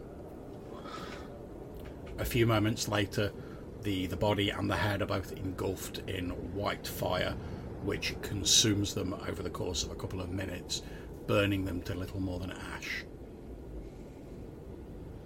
Weimar, you were lucky. What did you close your eyes for? God. Ah. How many ancient knight ghosts have you killed, Leopold? Yeah, but why did you How many of these have you killed? None, With a sword but- that talks to you and is on fire. But if I did, if I did, and I, I was in the position to, I'm damn sure I wouldn't close my eyes. What, what are you thinking of? Okay, well, if you want a second go, I won't close them this time. No, no, no. Yeah, Fair, in all fairness, you Cool. managed it. Right? Job's done. Let's say no I more. concur. But In the scabbard it goes. but next time, don't don't close your eyes. Yeah, next time when I have to kill an ancient knight ghost who is ostensibly on our side, I guess, and very nice from what I could tell from the As you're saying this and you're putting the sword away, you hear the sword's voice in your, your head, and only you hear this. Why am I saying, I, I could slap the smile off that tiny man's face if you'd like me to. Uh, no, no, we're we're talking because that's what you know friends do when they're discussing execution. Let's go. At which point the sword the sword says, its voice fading as you put it into the scabbard says, "My my oldest friend is now dead, but thank you for releasing her." And then it falls quiet as you slide into the scabbard. And uh, Weimar sort of like paces back and forth, like "Fuck me." It's just ah. Okay. So, let's jump back to the main Witch Isle map.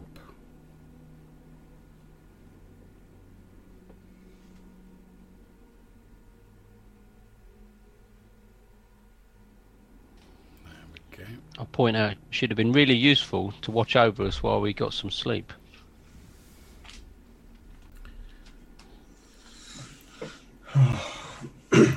Okay, so are, are you guys planning to like rest up for the evening?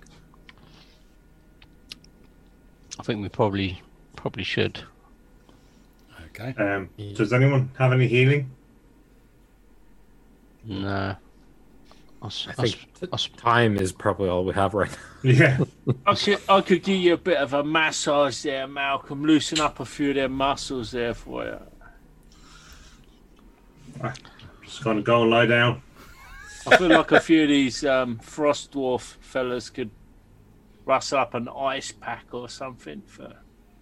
To, to be fair, given that you're surrounded by snow, I'm pretty sure you could all rustle up an ice pack. Yeah, but I feel like they would be super proficient at it. Quite possibly. Yeah, there, there's would Ice be pack like menthol. yeah. okay, so if you guys are resting for the evening, obviously, Brother Lomash, you can do your prayers and like regain your your abilities. cool. Since you're resting, you will all regain. Boom, boom, boom. When I can find how much it is, I know it's some really small. Rustle up some chicken soup for Malcolm. Well, he he's got the flu. Well, he's n- well. I don't know what's up with him, but he don't look so great. No. It's one d three, John. Oh, cool. Yeah, so you can all regain one d3 hit points if you've lost any.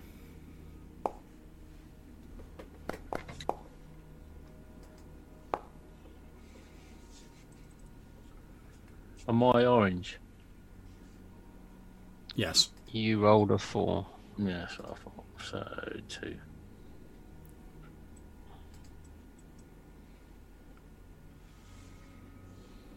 Um, so what's the state of play? Uh,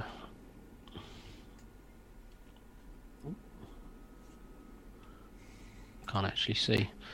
Um, so I take it Malcolm's still in a bad way, really. Uh, Yes. Is everyone else? Is everyone else okay, pretty much now? Or?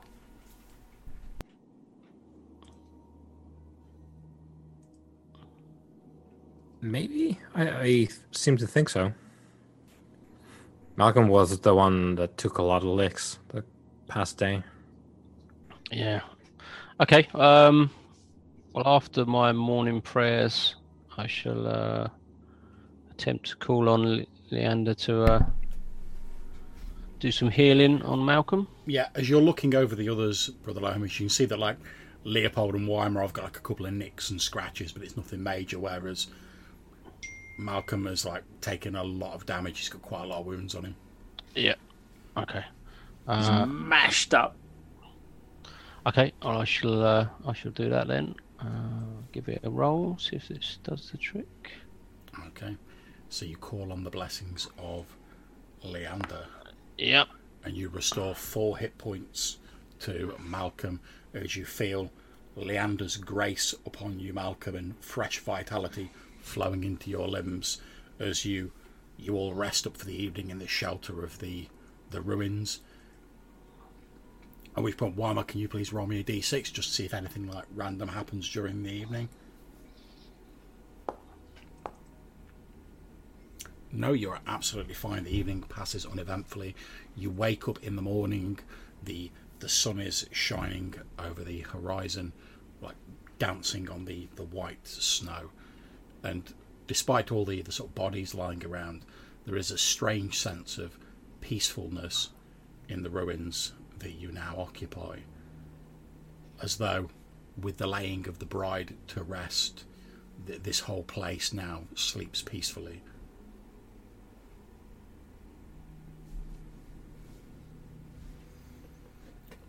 I'm going to make a couple of rolls like I made during the the break just to see how the, the fight at the the ancient Senna tomb is going.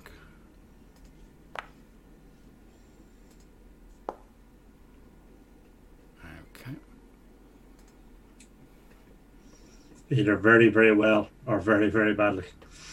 well, you know, maybe maybe you'll find out when you get there. If you get there. Dun, dun, dun.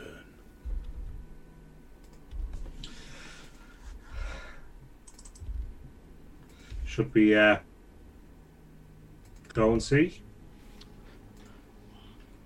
Um, I'm going to ask uh, Leopold if he, he he knows where the other dwarfs went. Well, I do. I do indeed.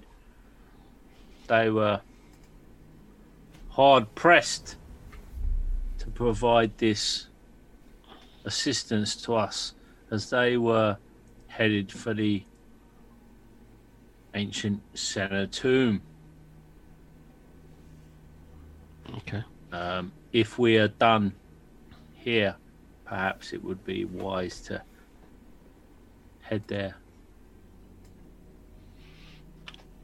Yeah, yeah, I mean it sounds sounds like our uh, our final destination. Okay, so Uh, yeah, they wage they wage uh, they wage a, uh, a battle there. Um, uh, it would be good to assist.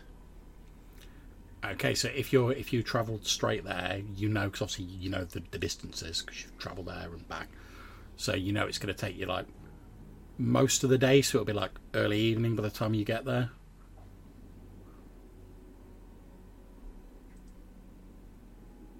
But if that's what you want to do, it's entirely down to you guys where you want to go, what you want to do. Are we are we happy that we've resolved by by laying this um, spirit to rest and uh, uh, uh, you um, fellows of more wisdom than wisdom and law than I, are you happy that we have done what we need to do here? It seems to me that there's there's something we will need to address eventually. I don't know if that's right now, but there's of course the uh, John. What were they called? The the ice ice water tribes. The The, the, The ice, mutant- the Ice Walker tribes, yeah. Ice Walker tribes. Uh, and that's the people who get turned into mutants by uh, and his master, right? Yeah, Or did I get that wrong? you know there's a there's like a number of these like ice nomads effectively mm-hmm. and like the ice walkers are like one of these tribes who mm-hmm. were apparently sort of like betrayed by Takret who was an outcast from their tribe who sort of mm-hmm. like corrupted the second in command but like you know like oh like get the tribe to like follow me and I'll like make sure you're the first in command and like Yeah. before they realized what was happening he'd he'd used the evil knowledge of his ancient master to corrupt them into their present form and bind them to service Yeah. So we will probably eventually need to uh, address this Takret and Mm. those he has somehow ensorcelled into his service. And Yes, yes. Well, I, he's- I, he's I, feel like these frost dwarves are engaged in some of that, and maybe Mhm. by aiding them, we strike a blow uh, to that ends. yeah, if if we can have an accord with the the frost dwarves, that might be a good thing. Do we know where they are? Where where they're Yeah, yeah. Well, um, they were headed to the ancient Senna tomb, and we we could we could get there by the end of the day. My uh, my my companions uh, are keen to head that way. And I thought it was Takret that was at the ancient tomb leading the the armies of the evil guys. So Yeah, it's a two for two for one. If we can take them out, that will free free these ice walkers at the same time, possibly. agreed. Well, let us go and see what we can see. right. Mm-hmm. And in any case, uh, safety in numbers currently there's I I thought this was going to be a case of a curse hereabouts, indicating the the Knightly Tombs and whatnot. uh, I thought it was going to be a, a case of some kind of curse here, but not so much. not not so much. Or or yeah, I suppose there was, but there's the actual thing is much bigger now. uh, I think so. I agree. Probably going about with the four of us is not the best of ideas currently.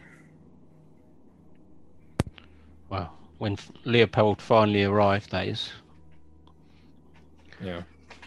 better late than never, I guess. Did I not bring a contingent of frost dwarfs that would have ignored you without my um, diplomacy? I guess. Yes. But let us go and return the favor. Indeed. Well said, Malcolm Harp. Even in your dishevelled state, you speak words of wisdom. Say Perhaps you will recover on the journey. We will carry you in a palanquin so that you might rest fully. Yeah, made of Frost dwarfs, attend to it. Chop down trees and make this man a a, a palanquin fit for a well a frontiersman. that. So a branch then.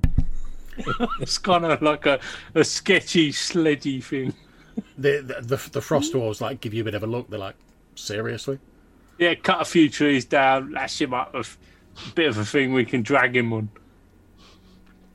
Yeah, you, all you you need walk, is two fine. two pieces of wood and a blanket, and you're good. No, no, I insist, Malcolm, you will not be walking. Rest, rest there. My doughty companions will transport you to the ancient Senna tomb forthwith. Okay, yeah. The the frost dwarves get to it. They basically they hack down some of the the thin trees, and they basically make like a very sort of shoddy like stretcher. Perfect.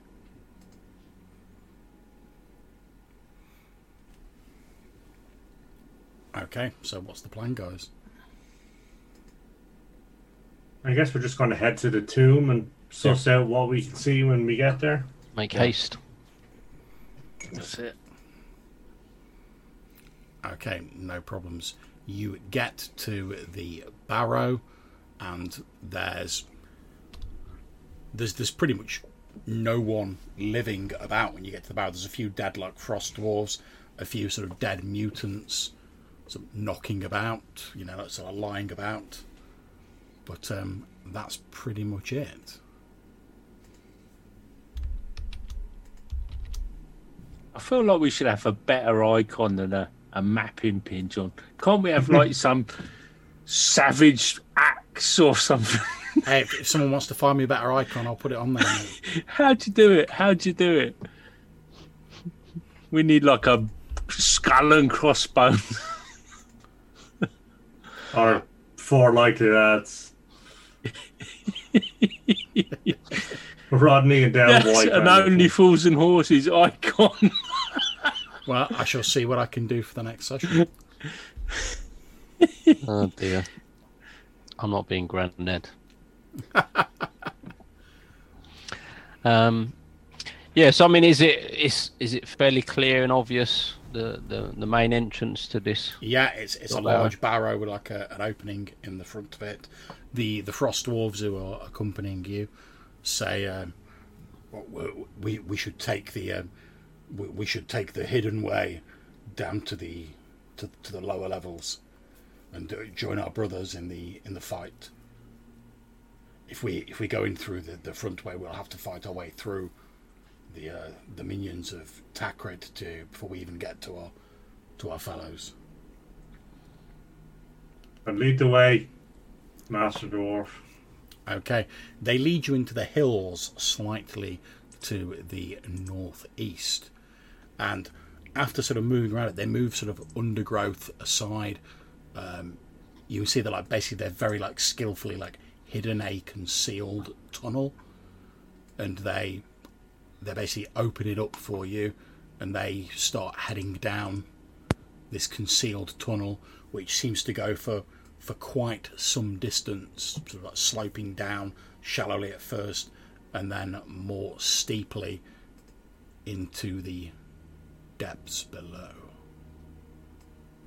And as you're sort of getting near to what's you would guess by the way the dwarves are sort of readying themselves is like the end of this tunnel you can hear the sounds of fighting and uh, combat taking place at which point I'm going to move you on to the lower level of the dungeon now I can't remember if any of you have got torches set up on your characters so if the if the whole thing immediately goes black and you can't see anything, let me know and I'll set that up.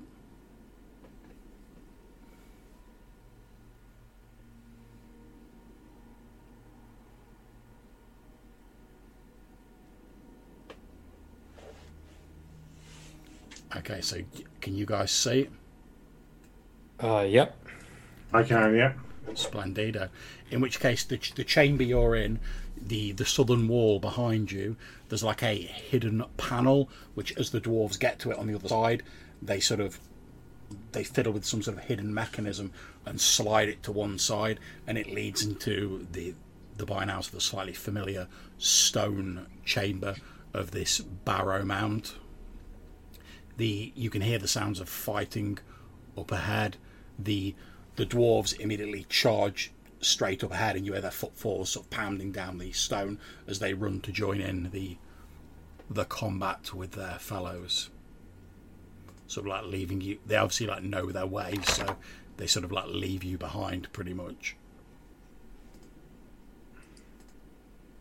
So you guys are free to act as you see fit.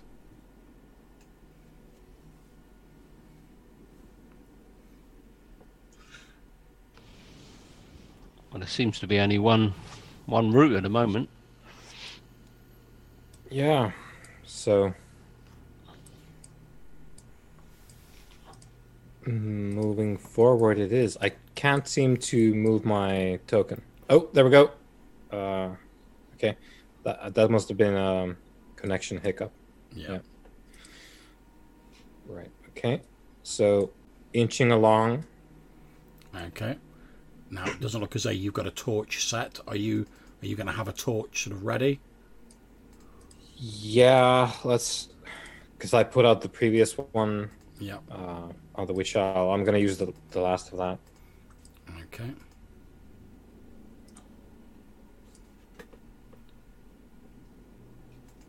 And we, we need we probably need a restock. I don't know about you guys, but I'm running there's out a, of stuff. There's a few in the central pile. Right. So there's Okay. a few to draw from if you want Yeah. to. Yeah. I still have like the three fourths of, a, of one. Yeah, economizing. yeah. Yeah. On the frontier, you, you use it all. That's it. You may do with what you've got. Yep. So, Pecan, is this an alcove, John?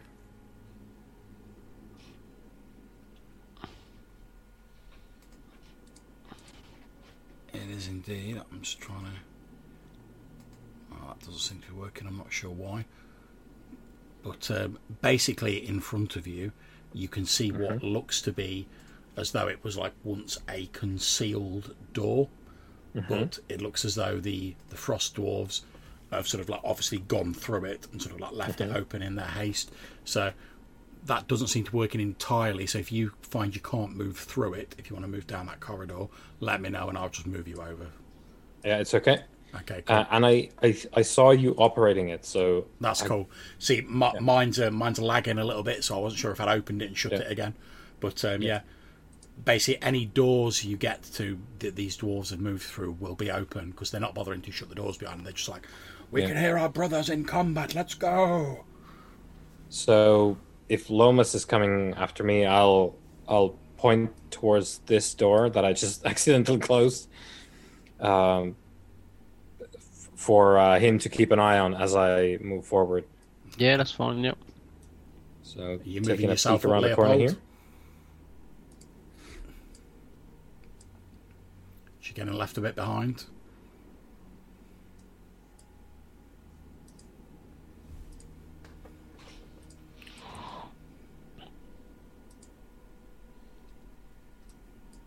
So did the dwarfs continue to the north? Did you say, It John? would, it would appear so, yeah. Yeah. Well, I'm gonna have a little look up there while while the others continue. Okay, not a problem. Have you got a torch, Brother Lomas? I haven't, but I shall surely light one. Let me check my inventory. Yep, I've got six torches. Okay, in which case I'll just set them up. Just give me a second. I shall put that down to five, just so I don't forget. Okay, so you light a torch, and you can see the the stone chamber that you're in. That door will be open, unless I've just shut it again. I'm not sure which one. To the north. No, to the east. Oh. But like I said, my system's oh. being like horrendously laggy. So Yeah. It's not showing at the moment. okay, let's try it again. Well, it's fine. I'll tell you what you can see anyway. So beyond that is another stone chamber. You can see that there are three of the mutated um, soldiers of Takret in that room. As you like open the door, they sort of turn round and spot you there.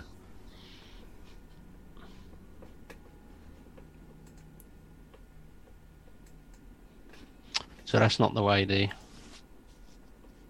It doesn't seem to be. the dwarfs went.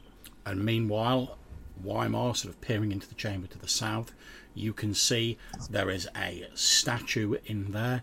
It appears to depict the judge, looking very much as you saw him previously, you know, sort of robed figure, etc., holding a set of scales. Right. I'll step closer, take a closer look, maybe, with the torch.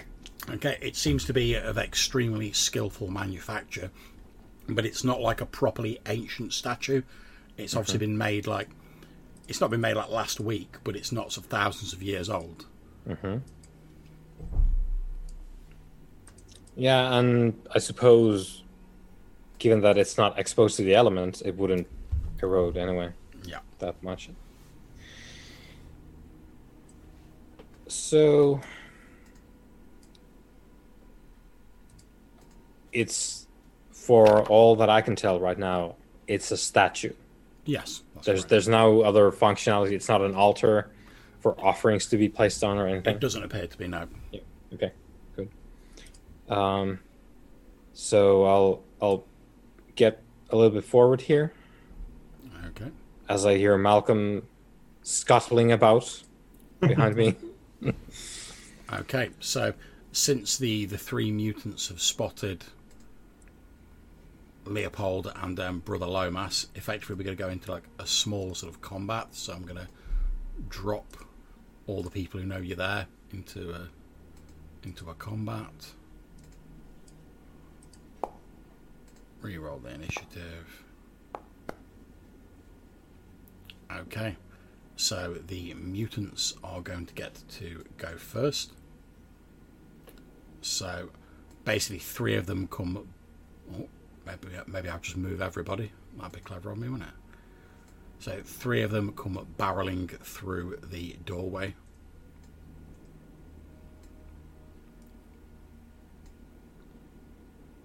And they are going to attack Brother Lomas.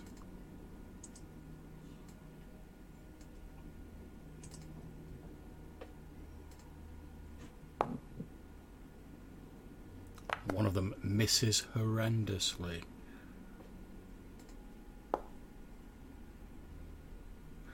Two of them miss horrendously. One of them, however, strikes you with its crude cudgel, causing you four hit points of damage.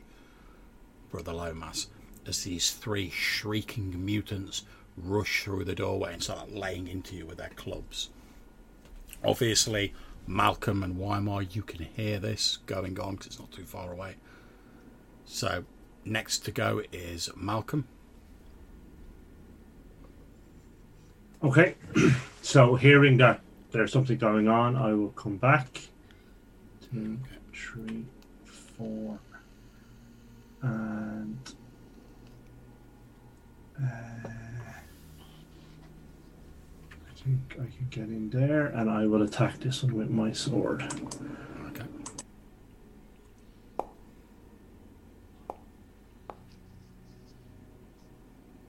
Uh, Twelve. Okay, that's not enough, unfortunately. So Okay. we move on to Weimar. Obviously, you can hear the sounds of combat breaking out nearby. Yeah. So we're gonna go and investigate. That's one, two, three, four, five, six. Hmm. Well, I can make it past uh, Leopold, Yeah. so I guess that's what, what we'll do.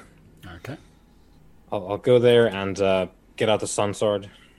Okay. As you pull it out, there's the white flame licks around it. However, it remains uncharacteristically quiet. Perhaps still mourning the loss of its friend. The somber sword. Indeed. We then move on to Brother Lomas. Okay. Um, I should just move slightly just to make it easier for my companions, and I shall use my staff to swing at this mutant standing in front of me. Go for it. Oh, Okay, describe to me how, with incredible cinematic style, you, no doubt twirling your staff, you dispatch this mutant. Well, as this was one of the mutants that made a rather uh, foolish attempt to attack me, uh, making a, a stumble forward, uh, the creature almost falls upon my staff as I go to jab at it, and uh, this staff just goes down its throat and almost comes out the back of its its neck, um, sort of killing it instantly. And indeed, that's what happens. The mutant barely has time to utter a strangulated gurgle as it falls to the floor dead. Leopold. I rush forward into this space created by a companion and bring down the uh, Frostwolf axe upon it. Ugh, or not. a practice swing. Indeed. Okay, so on to the next round. So it's the mutants. So there's going to be one attacking Malcolm and one attacking Leopold. So the one attacking Leopold.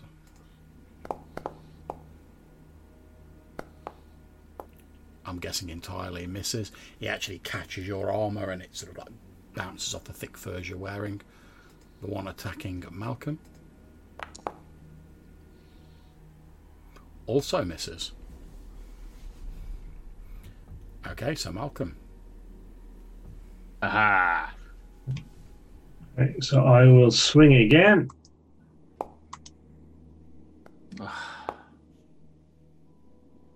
Thirteen.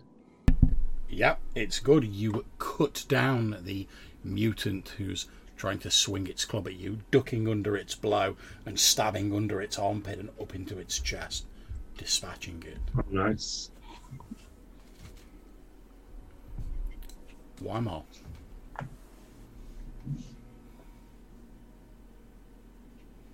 I suppose I'll squeeze in. Yep, you all crowd around this like single mutant. yeah. Beat It's, the uh, crap out of it. It's a proper beatdown. Yeah. Yep. Here we go.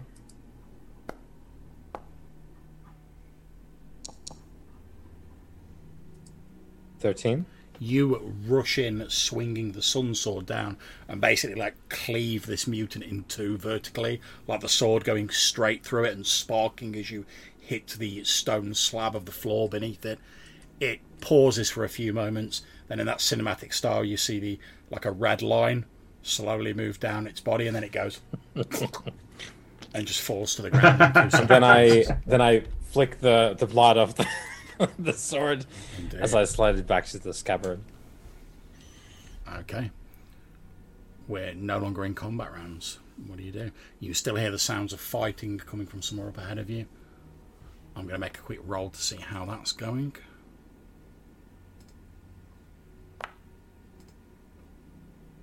We go north or east? What what what direction are we hearing the sounds from now? Now we're in this room. From an easterly direction. Yeah, I feel east. So where did our dwarf friends that were running ahead of us go? If they didn't go through that door to the east. I assume they didn't go through that. If they're still there. See, th- that that's my fault. That door should have been open. So they they obviously have gone this way. I've just like, opened it up again. Oh, okay. Um, I couldn't get it to work originally for some reason. Oh no, I just meant the fact there were some mutants there. I'd have thought they would have engaged them rather than just been able to run straight past. them. Maybe they weren't there when they came through. Yeah, yeah, no, that's fair enough. Okay, um, what should, should we take take chase in that direction? Yeah.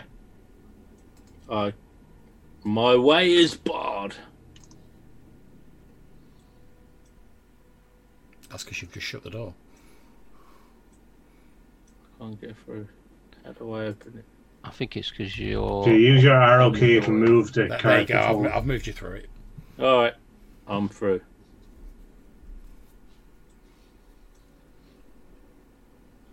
Oh, there's no one here.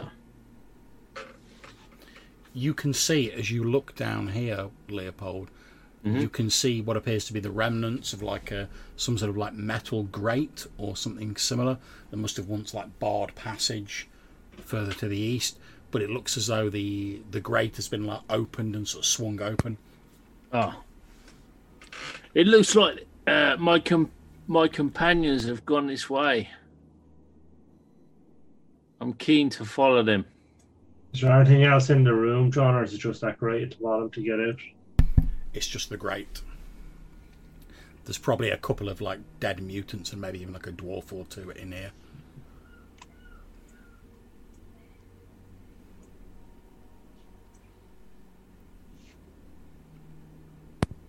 Hmm. Is um, what can I hear now, John? Can I hear this? These sounds of combat still going on. Yep, you can still hear sounds of combats, and you hear what seems to be the uh, a number of screams. Although whether it's the mutants with their battle cries or dying, or whether it's the dwarfs, it's difficult to tell, given the cacophony that's going on. However, So as, you, does- as you look to the south of you, you can see a small chamber, and there appears to be like a small well just beyond like the grate. Is the sounds coming from there or no? No, the sounds are coming from sort of north, northwards now. So, Oh, I'm going that way. okay. Obviously, all feel free to move yourselves. Okay, stop there, Leopold. Right. Okay, so as you're moving down that corridor that you're now at the end of, you see two d- dead dwarves, and you Oh. recognise two of the dwarves who were once part of your group. Jeez. You see one of them has like vicious wounds on it as though it's been like cut down. The other one has no wounds on it at all, but there is like a small burnt hole that goes right through its chest and out of its back. Jeez. About sort of like tennis ball size. Yeah.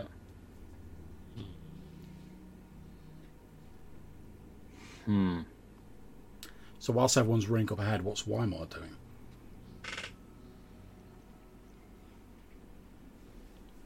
Well,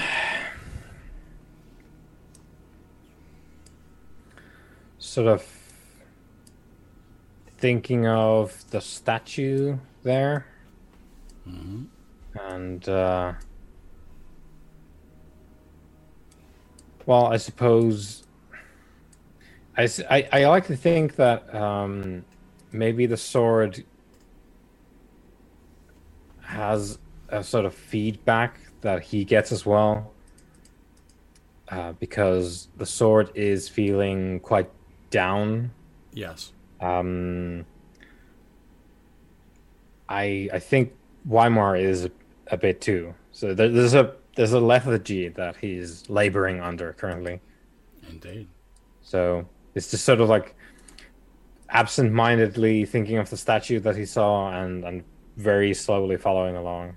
Okay. No problems. Okay, Leopold, you can hear the sounds of fighting like very close to you now. Like it's got a lot louder. Like you, Okay. you think it must be like literally like just round the corner is probably like where the fight's taking place. Yeah. Well, I'll, I'll push on.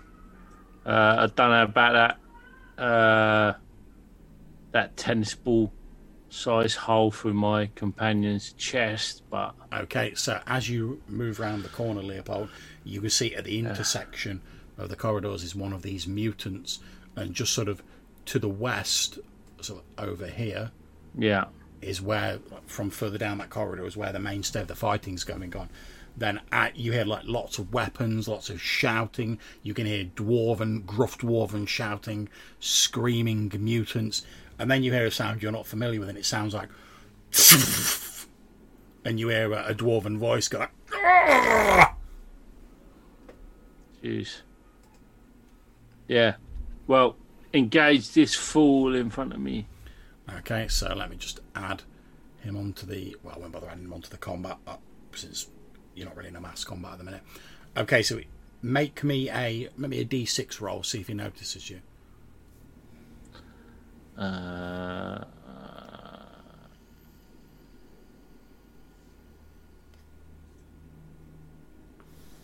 tree. Okay, you are grand. He's obviously a lot of the noise of combat is covering your approach, so he's like paying full attention. Like he's obviously like one of the like the rear guard, getting ready to like move in. And mm-hmm. you, you're right. You all get like a surprise action to basically come in from the side and like blindside him because he's not expecting anyone else to like randomly turn up. Because obviously he doesn't he doesn't know about the secret passage. So he's like, well, how's anyone going to get down here who's not down here already? Yeah. So twat him with my axe. Yep, go for it. Boom. Jeez. Okay, so you run in, swing your axe, and at the last moment, he lifts up like a scaled, sort of clawed arm that seems like quite heavily armoured, and he takes the blow hmm. on the scale. Some of the scales chip off, but he doesn't appear to be massively damaged by it. And he like screams out wordlessly, like, alerting his companions that you're there. I spit in his face. Okay, so I'm going to add the other peeps to the the combat tracker since they now know you're there. Okay, and we'll effectively start normal combat rounds. So we start with Malcolm. Okay, so um, uh, so he's. Can I reach over uh, Leopold because Leopold's much shorter than I am and attack this creature? Yeah, that's fine. Okay, so let me try that. You basically step right up to the back of like Leopold and like swing over his head. Unfortunately, in these cramped spaces, and because you're trying not to hit Leopold as well, you're not able to get like a a solid blow in on this mutant. Okay, So why Weimar. Obviously, you can hear like the shouting and the combat sort of up ahead of you, and you can see Brother Lomas stood at the end of the corridor ahead of you.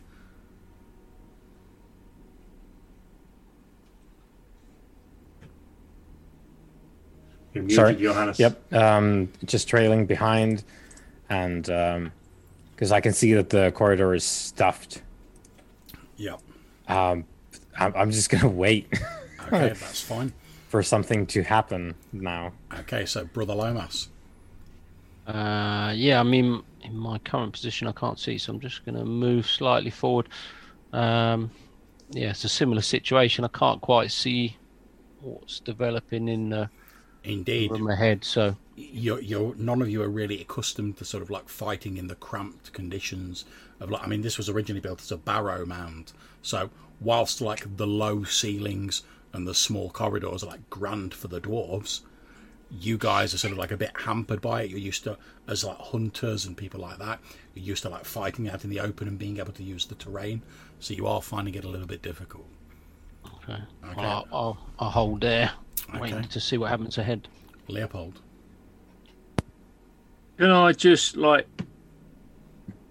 rush forward, um, gridiron style, and ram this fool up the corridor bodily out of the way, clearing. If you can make me a strength roll you can indeed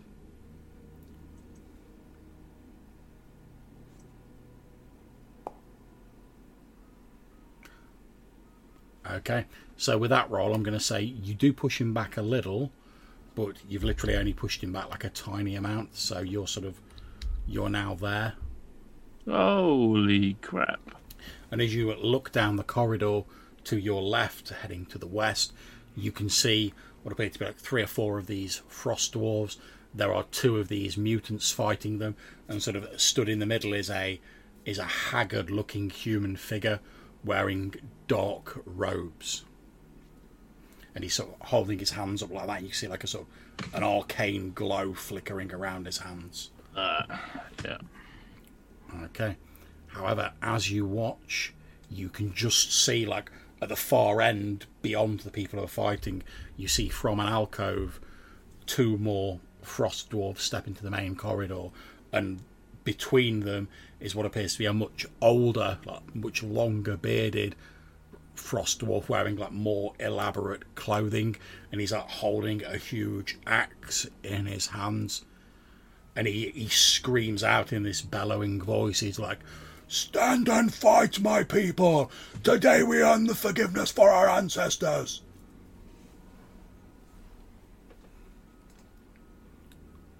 Okay, so we move on to the dwarves.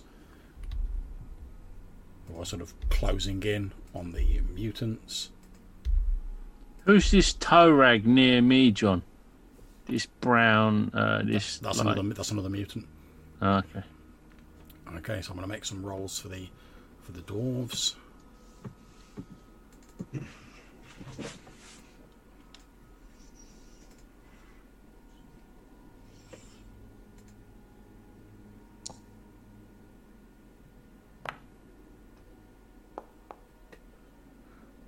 Okay, so this frost dwarf here sinks his like ice pick into the mutant, the one you just referred to as a toe rag, like just sinks it into the front of his skull between his eyes, and then wrenches it out. You see like a splatter of mutant brain matter on the floor of the corridor, and the mutant falls to the ground.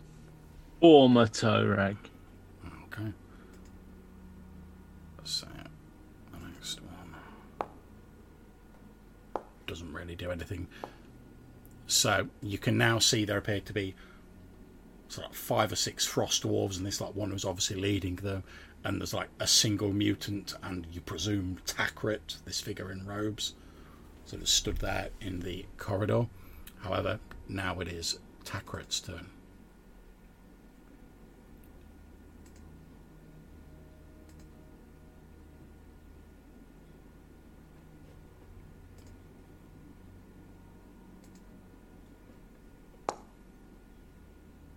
Okay. He he turns to face the frost dwarf here, who's like sort of coming up behind him, lifting his weapon.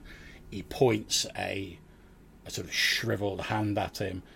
The arcane energy seems to collect around his hand, and then it flashes forward as a bolt of arcane energy strikes this dwarf in the chest and literally burns through his torso and comes out the back of him the dwarf sort of like looks down for like a moment, like looking at this hole straight through his chest, and then he just crumples to the floor.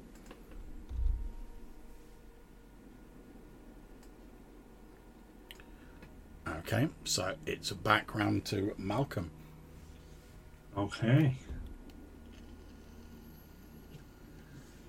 Okay. Sorry, so these two guys in front of this guy here is he a is he a dwarf or is He's, a, he he's a, a frost dwarf. he's a frost dwarf? Okay, so frost dwarf, frost. Okay, right. Okay, so there's nothing between me and Takret. Okay. Uh, No, I mean So- the the only thing that's sort of the only mutant is on your side is this one here, okay. Because obviously your your companions and the other dwarves have like dealt with like his rear guard effectively. Okay. Um. So I think I'd like to. Oh, I'm just going to hang on. Where am I? Um, I would like to stick him in the back while he's not looking. Um, well, he's sort of facing your direction anyway, because he like he, he shot a magic missile at the guy who was was in the space that you're now in, so he's Oh, facing okay. your direction. okay, so there's no chance of a surprise attack. Okay. No, Okay, let me see how this goes. I don't suppose the 10 does it because he's a wizard, no? unfortunately not. However, as you go, as you strike him, and you've like you've aimed it perfectly, you're like got him banged to rights. As you're about to do that, it's almost as though something like turns your blade aside at the last minute, and you briefly see what appears to be a small like gold ring on Takret's finger, sort of glow slightly. Okay. Excuse me. Okay, so Weimar. Guess we're rushing forward now. So that was one, two, three, four, five, six. Oh no. And then we get Well- treated, treated to Weimar's second catchphrase. Mm-hmm. Um. Well, I don't have the reach to attack here, so I'll. Can I attack across from here? Because there's You can, the you can indeed, yeah. the wall. So I'll I'll try and catch that one with the sun sword. Let's see. Thirteen. Okay. As this mutant like leaps forward, so like literally like leaping off the ground, hefting his club ready to like bring the hammer down on Leopold, you sort of lean in round the corner and skewer him on the sun sword and then pull it out, arresting him mid flight, and he crumples to the ground. Right, and that was that was six of of my movement, and we have forty. Right, that's that's the. right. I'll I'll go there Okay. just because I I think there might be need for, for space around that corridor.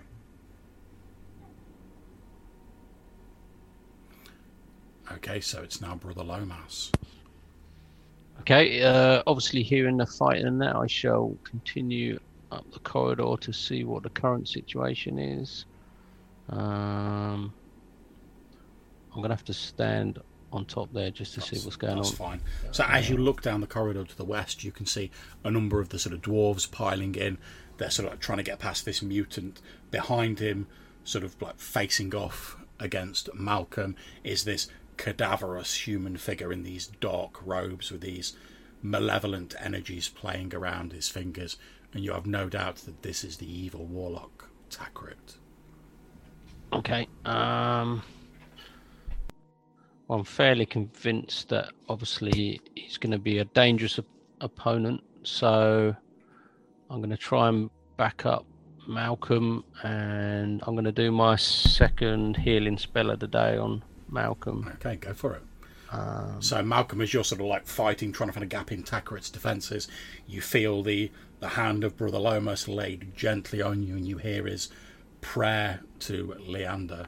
oh, get in there. And as as his hand sort of like grasps your shoulder in a comradely fashion, you feel new vitality and vigour flow into your limbs, and you suddenly feel like, do you know what? I can take this guy. As like Leander's light flows into you, which is a little bit odd given your current stance on Leander, but Hey, I'll take it. I'll take it. indeed. I'll only I'll only be whispering this. I won't be uh, I'll, I'll be calling it out to Malcolm. Yeah. Don't want to put him off. Yeah, he just like leans over and he's like, Leander rules. okay.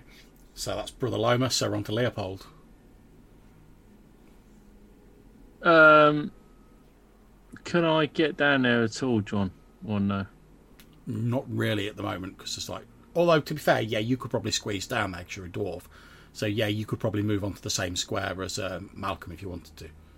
Ah, yes, indeed. Would, would I have been able to step back after my action, John? Sorry. Yeah, that's fine. Yeah. Yeah. Because I don't think I'm very much use Right. in that situation. I will elbow my way through. Um, bat this fool with something axe-like. Would it be an axe by any chance? Yes, exactly right. Yay! Oh, Boom. Hey! nice. Okay, so you deliver this vicious, like midriff, like slice diagonally across the midriff to Takret. He lets out a scream as like blood sprays onto the walls, and he falls like back down onto one knee, sort of like clutching his chest. As he does so, he like holds out his hand, and he's like, he's like, Master, protect me. And as he says this, you see what appears to be this almost like hole in the air, sort of like appear next to him, and through it, you can just make out this like dark, sort of shadowy, misty shape, and you get to the the impression of sort of tentacles and slimy flesh moving beyond the hole, though mercifully the full sight of it is veiled by the shadows that crawl over it. As you, as he says, "Oh, master, please protect me," you hear a a deep booming voice. If you think of like the when they speak the tongue of Mordor in like Lord of the Rings, mm-hmm. in that sort of mm-hmm. style, and this voice says, "You have disappointed me, Takret. I have no time for such weakness." And saying that, the hole just like goes and disappears. And the like Takret's literally sees and he's like, "No, master, please." And you can see like his blood's like leaking out. He's like he's blatantly on his like last legs, but he's still like hanging in there somehow. It sounds a bit like that dude of the new Star Wars movies, you know, the, like like the follow on. Indeed. So the the mutant here, there's, as little he can do other than like attack the um, the frost dwarves, just due to where he is. So I'll just make a quick roll for him for that. Okay, perhaps sort of shaken by the knowledge that his master's sort of falling behind him, he's unable to to get a bead on the dwarves, and two of the dwarves are literally just like body slam him down to the ground and like hack him to pieces with their axes, leaving just you guys and Takret. Now we're effectively no longer in combat because Takret's like spuffed all of his magic missiles and he's got like two hit points left. He's just like lying there, like trying not to bleed to death. That's going to be his main action. So we're effectively not in a combat anymore. Now, obviously the dwarves are sort of moving forward towards Takret, but you guys are nearer. So if you, it's pretty obvious what the dwarves are intending to do by the way they're holding their weapons and looking at him. But obviously you guys are nearer, particularly Leopold and Malcolm. So if you guys want to do anything first before the dwarves get there, you can do. Okay, so quite excited by this special ring that he seemed to be wearing. Indeed. Um, I'm going to kind of step on his wrist and then try and take the ring off his finger. Um, and I will call out to the dwarfs that we need to speak to him before anything else happens. Okay, so you've effectively gained a ring of protection plus one, which I'll add to your character sheet shortly. Okay. it effectively gives you like plus one AC. So yeah, you, you step on his wrist. He's he's got no strength to oppose you, and you just pull it off his finger and like slide it onto your own. Okay. And you're so what is it you're saying to the dwarves as they're stomping forward? You see like the the obviously the leader of the dwarves is like pushing past his men. He's like lifting this big axe up, and he's like, "Now we end this." We're not finished with him yet. Uh, at which No. point, make me a charisma roll. Oh, okay. I'm gonna give you. I'm gonna give you a minus one bonus because you've got like a dwarf like backing you up. Because obviously you've got like Leopold like right next to you. So like obviously you're like a friend of the dwarves.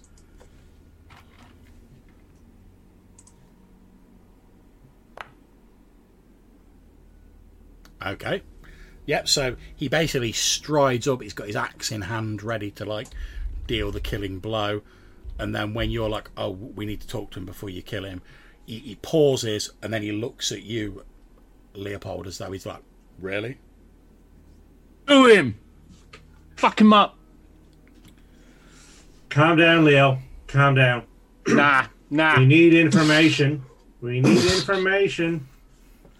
Finish him, The asshole. the since you succeeded on your test, the the, the dwarven leader Borstig does like whole stay his vengeance momentarily, and he says, "I- "I will, I will give you time, but I will not stay my vengeance for long. Find out what you want to know and find it quickly, for his reckoning is at hand." Indeed. Uh, cool. So I will turn to. Uh, I guess I move my my uh, foot from his wrist to like Yeah, his chest. he's pretty much just lying there, like holding Uh, his chest, like trying not to bleed to death. Uh, um, so I will be like, uh, tell me everything about your master. Everything you know. Okay.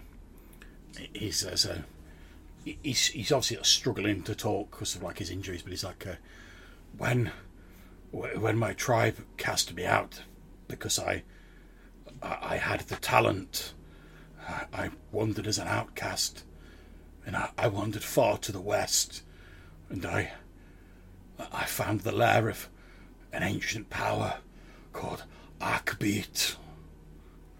He he promised me power and revenge against those who'd wronged me if I if I helped him retrieve the Chaos Stone. And he he lent me his power to to make those who had wronged me into into my servants.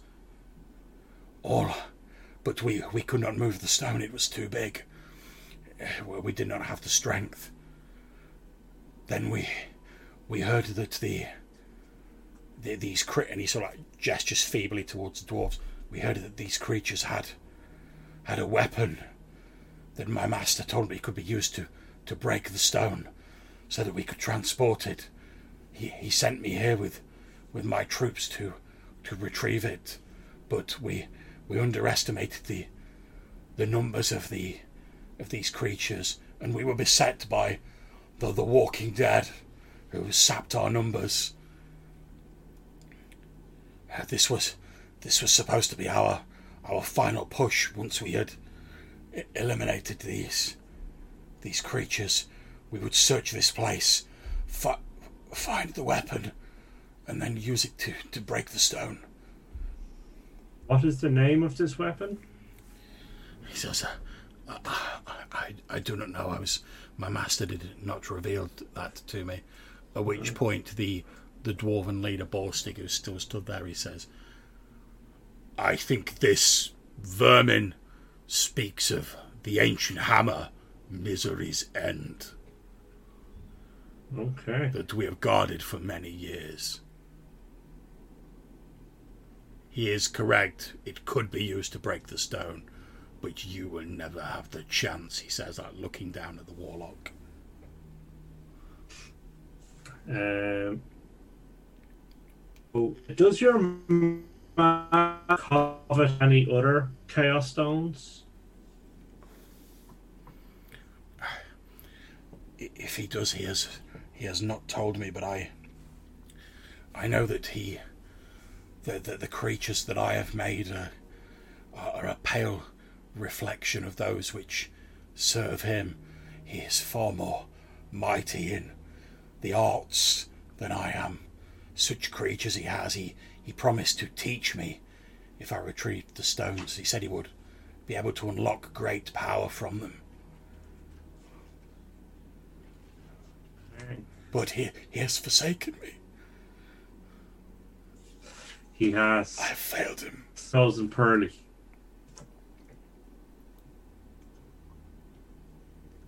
Uh, what know you? your map to the, the smoking mirror? He says, I, I know, I know the ancient tribes of the ancient tales of my tribe. No more. I know that. Uh, it, from what I've heard my master say, uh, the, the smoking mirror is the only immortal to have seen the the true wisdom and power that the forces of chaos have to offer. Those others feared to to, to peer into the darkness scared of what they might become. The smoke, smoking mirror embraced it and became powerful and mighty until the until the, the mages bound to him.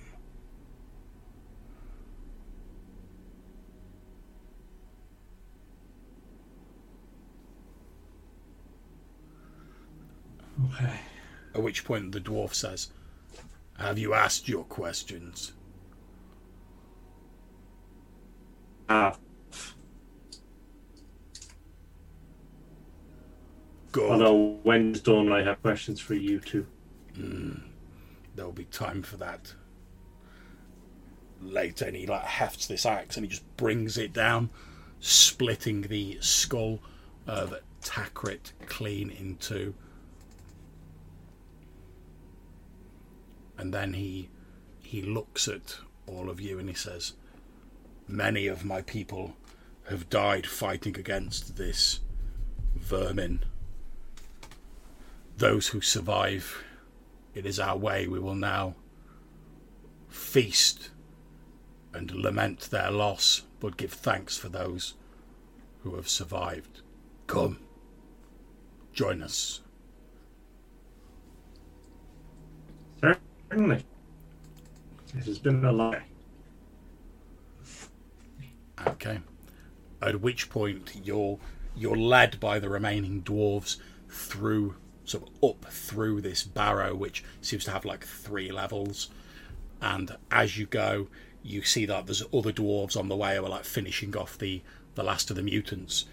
You hear as like the dwarves are talking as they meet other dwarves and like collect them who sort of join in the party that um, once Takret was dead most of the mutants sort of fled. And uh, many of them were like cut down and they're sort of like moving the bodies and like getting rid of them.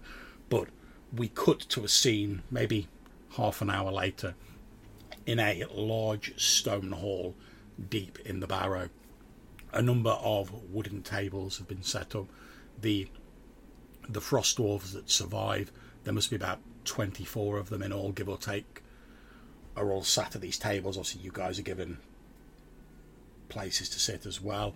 There's like furs for people to sit on and stuff like that. You see there's like a large ornate sort of stone throne with like animal skins over it, which is where the, the dwarven leader Borstig sits down and he says, My my people, we have lost, we have suffered greatly through these years, and we know that we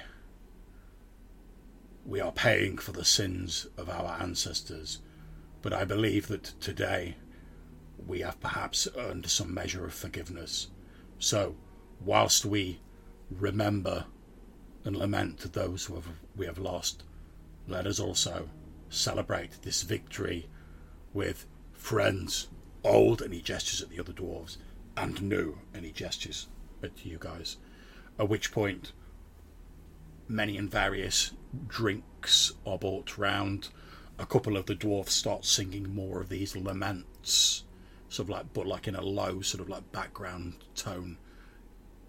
And uh, the dwarves are sort of like chatting amongst themselves. You guys don't really understand a lot of it because it's in this weird sort of version of dwarven. You know, Leopold, that they're basically all like telling each other stories, like about their friends which have like died, and sort of like they're recalling like the good times with their friends and their like valiant deeds, and they're sort of drinking to them and saying, "Oh, now they're resting with the ancestors." And that's the sort of general conversation that's going on. So you guys, you, the, the dwarves are happy to talk to you. They seem to regard you as allies. Obviously, you help them defeat this warlock. They're they're, they're, they're plying you with drinks. They're sort of like clapping you on the back. Like I say, a lot of them don't really speak common. They only speak this weird dwarven, so they're a bit difficult to understand. But some of them have like a smattering of like ancient common, enough to be understood. So you guys are basically being lauded as like allies of the dwarves, and they're saying, although it's cost them greatly, a great victory has been won here today, and we shouldn't forget that. So you guys have got an opportunity whilst this sort of feasting and celebrating is going on to ask any questions that you might wish to ask or have any conversations you might wish to have with the various dwarves. Yeah, I would like to ask Malcolm Harp, what is that ring that he slipped off of the finger of that foe that I felled? Uh, uh, as I struck, it seemed to protect him from the strike. Um, seemed somehow. A magic ring. Um, aye. And it worked examining in time.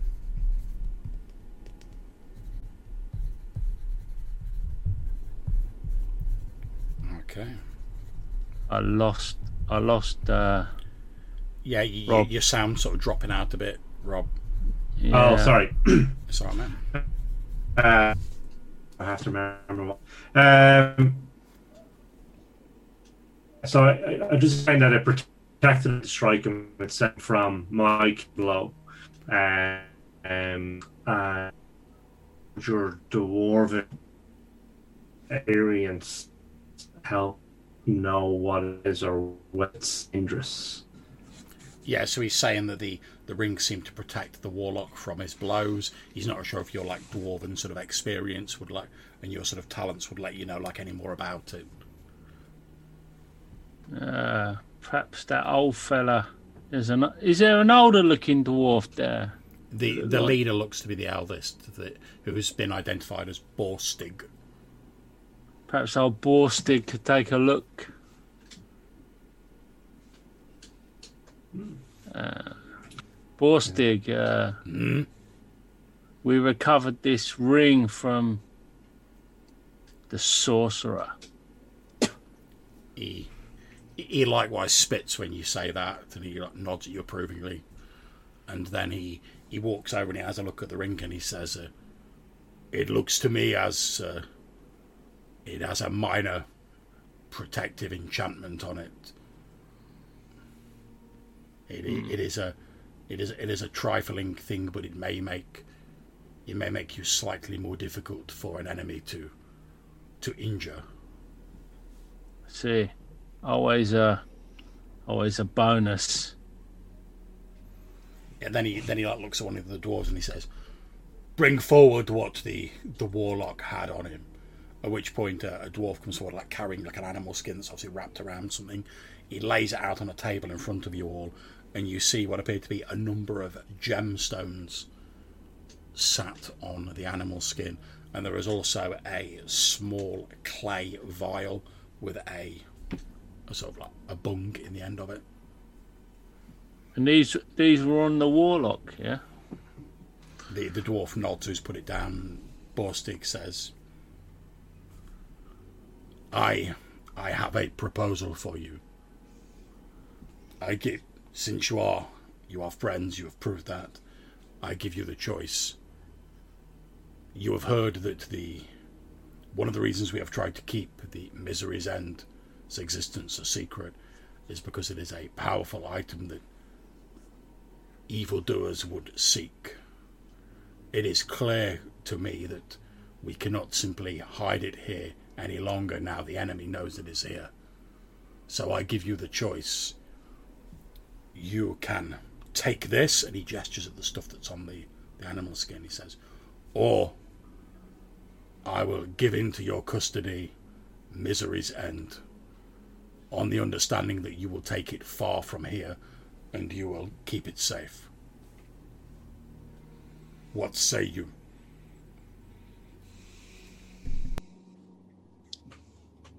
What does everyone think? Well, I'm not sure the value of these these gems in your current in our current situation. Um, Okay. Gems always have, always have a value. Yeah, Leopold, you looking it over, you reckon between the I mean, some of the gems are a bit smaller, some of them are a bit bigger. There's like six of them. You reckon that there's about give or take on the sort of open market. You reckon you could get like 650, 700 gold pieces for them, easy. What would the ring be worth? You're not sure. I mean, the actual like value of the gold in the ring. Mm-hmm. Yeah, you could appraise that. I mean, it's not worth a terrible amount it's just like a small plain gold band. But obviously, you don't really know a lot about enchantments, so you're not sure how that would affect the value, or even if you could find someone to sell it to, because like, most people are well suspicious of like magic. Mhm. So you're not sure about the ring, Okay. and obviously the the sort of clay vial, you don't know what's in it, so you've no idea what that. No, right. Does it look similar to other clay vials that we've collected? It, it looks like a standard sort of small clay vial for holding a liquid with like a cork in it, Okay. like a, like a mini amphora, basically. Probably something to save his uh, wizardy arse Hmm. In times of need. I thought our I thought our village uh, where we came from was you know pretty remote and there wasn't many people we trade that we could trade with at the moment. That's true. So I'm not sure the value of gems if you've got no one to trade them with or sell them to. Yeah, Whereas, you, you keep them in store for a day when Well, that's. I mean, Leopold's things basically improve. Leopold's basically saying this is how much I could get for him if I could find someone to trade him with. But Yeah, like yeah. you say, I mean, part of the reason why you were you were asking Hercules Buchanan to set up his like trading outfit near your village was because at the minute trade is pretty spa- sparse. Mm-hmm. all I, all I'm saying is a a mystical weapon that was sought by obviously someone much more powerful than this sorcerer must also be of great worth and rarity Indeed. um, and would potentially aid us in our fight against the evils of this land. Indeed. It would come with much responsibility, though. But Borstig nods and says, "You you speak wisely. Carrying such a such an item is challenging. There is a there is a reason we do not wield it lightly. If it is known that one possesses such a thing, it can attract the wrong sort of attention. You have seen the the the warlock's attack on us was motivated by his greed and his desire for this this item that we prize. And that is With why great believe, power comes great responsibility. There is no doubt. I was told the same by my uncle Benstig.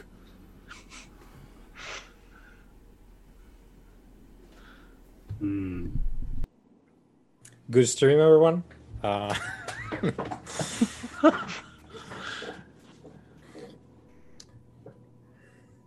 Well, sounds we. Sh- What will you do with it if we don't take it with us? I will deliver it into the hands of one of my people who I trust, and I will have them with some of my people take it far from this island to see if they can find it a suitable place of concealment.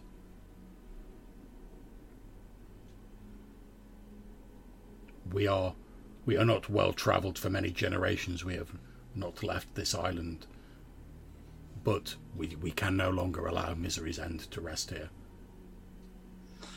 Okay. So I will turn to Leo and kind of drag him to the side a little and just go, I, I think this is your choice as they are your people. Um, but the number of evils that we have to face are growing. And they're, they're growing in strength. Um, and such a an artifact might be useful. You think we could bring it to bear? I do. But not without risk, you know. Should we misstep and it fell into the wrong hands, I, I, I hate to think what could come of such a mistake. So you're well, Weimar, Malcolm, Lomas. Should myself, Leopold, offer to take up this thing from my fellow dwarves?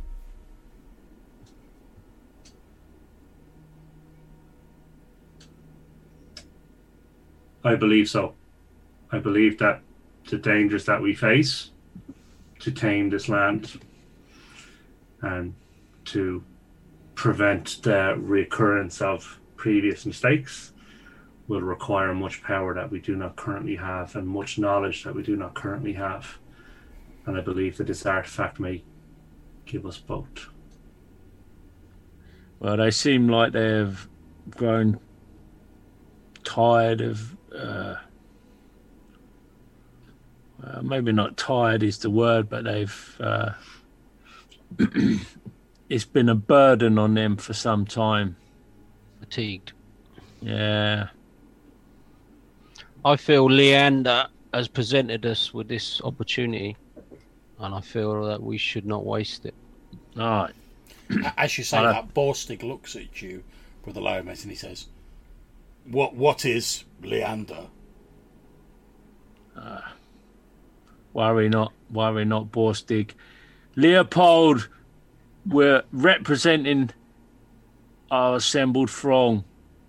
Will take up the burden and uh, carry it forth from here. And uh, you need concern yourselves no longer. Will- We, we can take it in our safekeeping. He he look he nods, points towards one of the other frost dwarves and says, "Hanvas, take those two. Bring forth misery's end." At which point they head off, and about fifteen minutes later, they come back in so very reverently. The one identified as Hanvas is carrying this like large warhammer, with the end of which appears to be made out of this strange sort of cyan-coloured stone and there's like dwarven runes inscribed all along the sort of wooden haft and carved into the actual hammerhead itself. And they, they literally move forward and they're sort of like holding it up to you. I'll like uh, roll up there and maybe like kneel down or something and um, offer up some words of thanks to the ancestors. Uh, solemnly take it off them with some oaths of assurance that it will not fall into the hands of the unworthy and uh, we'll kick some ass. Okay, yeah, you, you take Misery's End, this dwarven warhammer, and although it, it has got some weight to it, it's not. It doesn't weigh as much as you would expect it to, given like how big it is. Mm-hmm. I mean, it's not like double-handed or anything, but it's like hefty. And you Super up. well balanced. At, at which point, um, Borstig nods approvingly, and um, obviously you take like a few like experimental like swings with it, you know, getting the weight of it and whatever. And Borstig like leans down next to your ear, and then he, in a bit, in an almost like slightly mischievous voice, he says, "Throw it." What now? Yes, and he, he points at he points at like an em- he points at an empty table that was occupied by Hanvas and the others who haven't sat back down again yet. All right. Okay then, if you are sure. yeah, I'll, f- I'll, uh, I'll throw it at a, you know, uh, call out a target and throw it. Yep, you throw it at the table and it like smashes into the table, and then like you're sort of stretched out like that, having just thrown it. And then before you can pull your hand back in, the hammer actually like flies back into your hand. Oh, Mjolnir! Ah, excellent.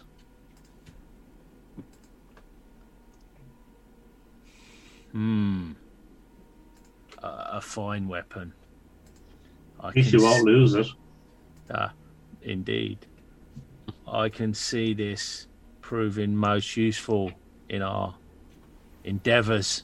Indeed, and if you check your inventory, you will see that I've added Misery's End to your character sheet. Ah, Given that it can indeed. Be, given that it can be thrown, it can be used as both a melee and a ranged weapon. Oh, cool.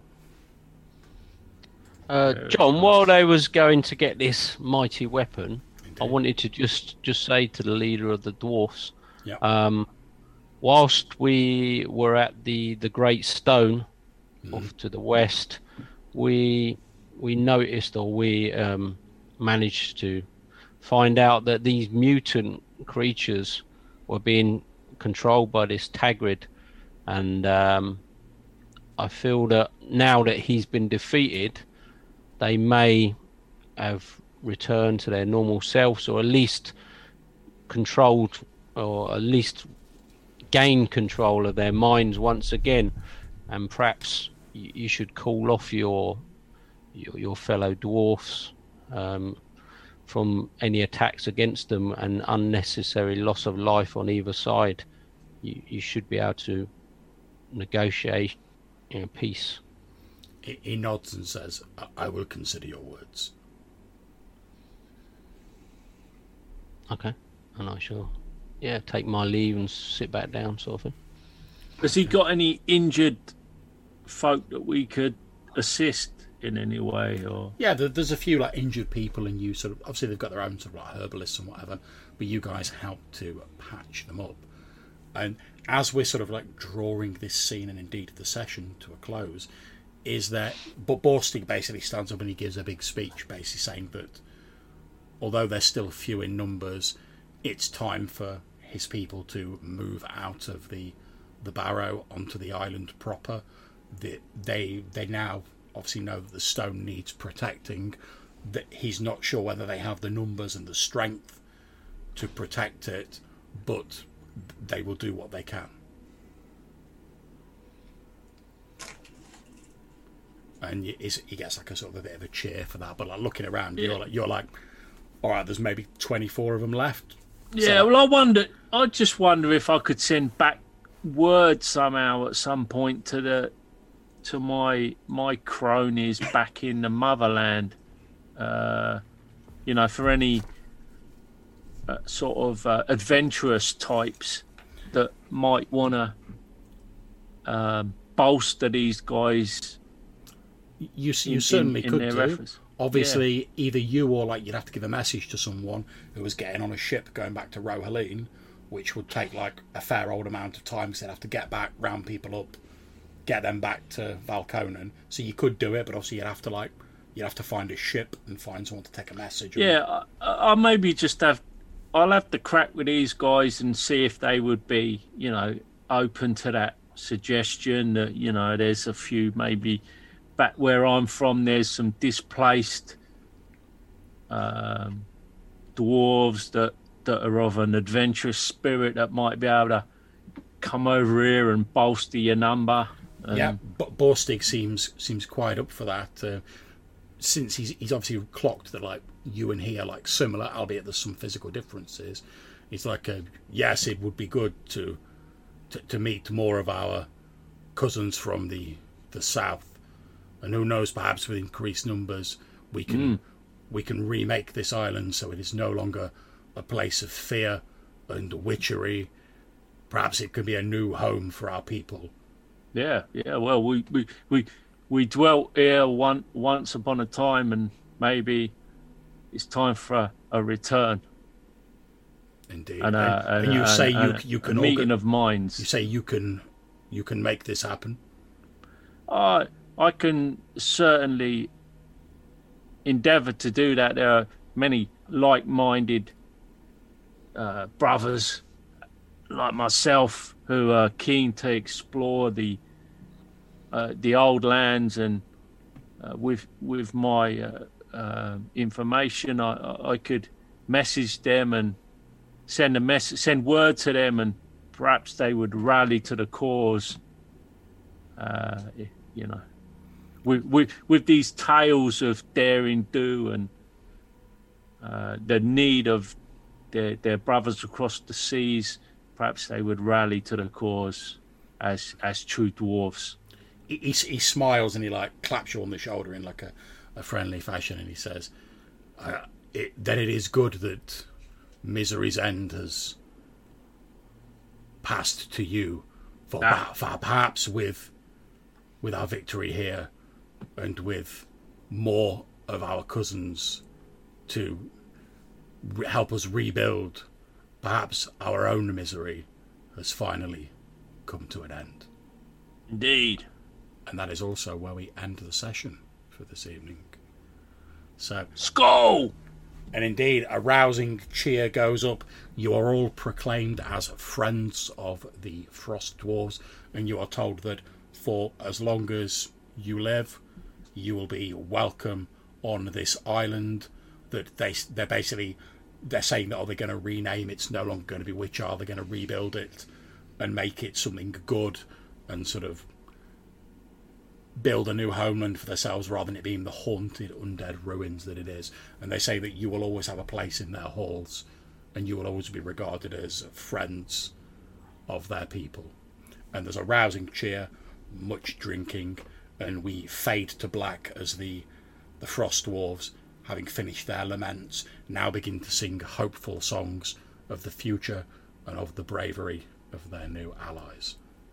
And that is where we actually enter the session. So, thank you very much for playing, guys. I hope you all enjoyed it.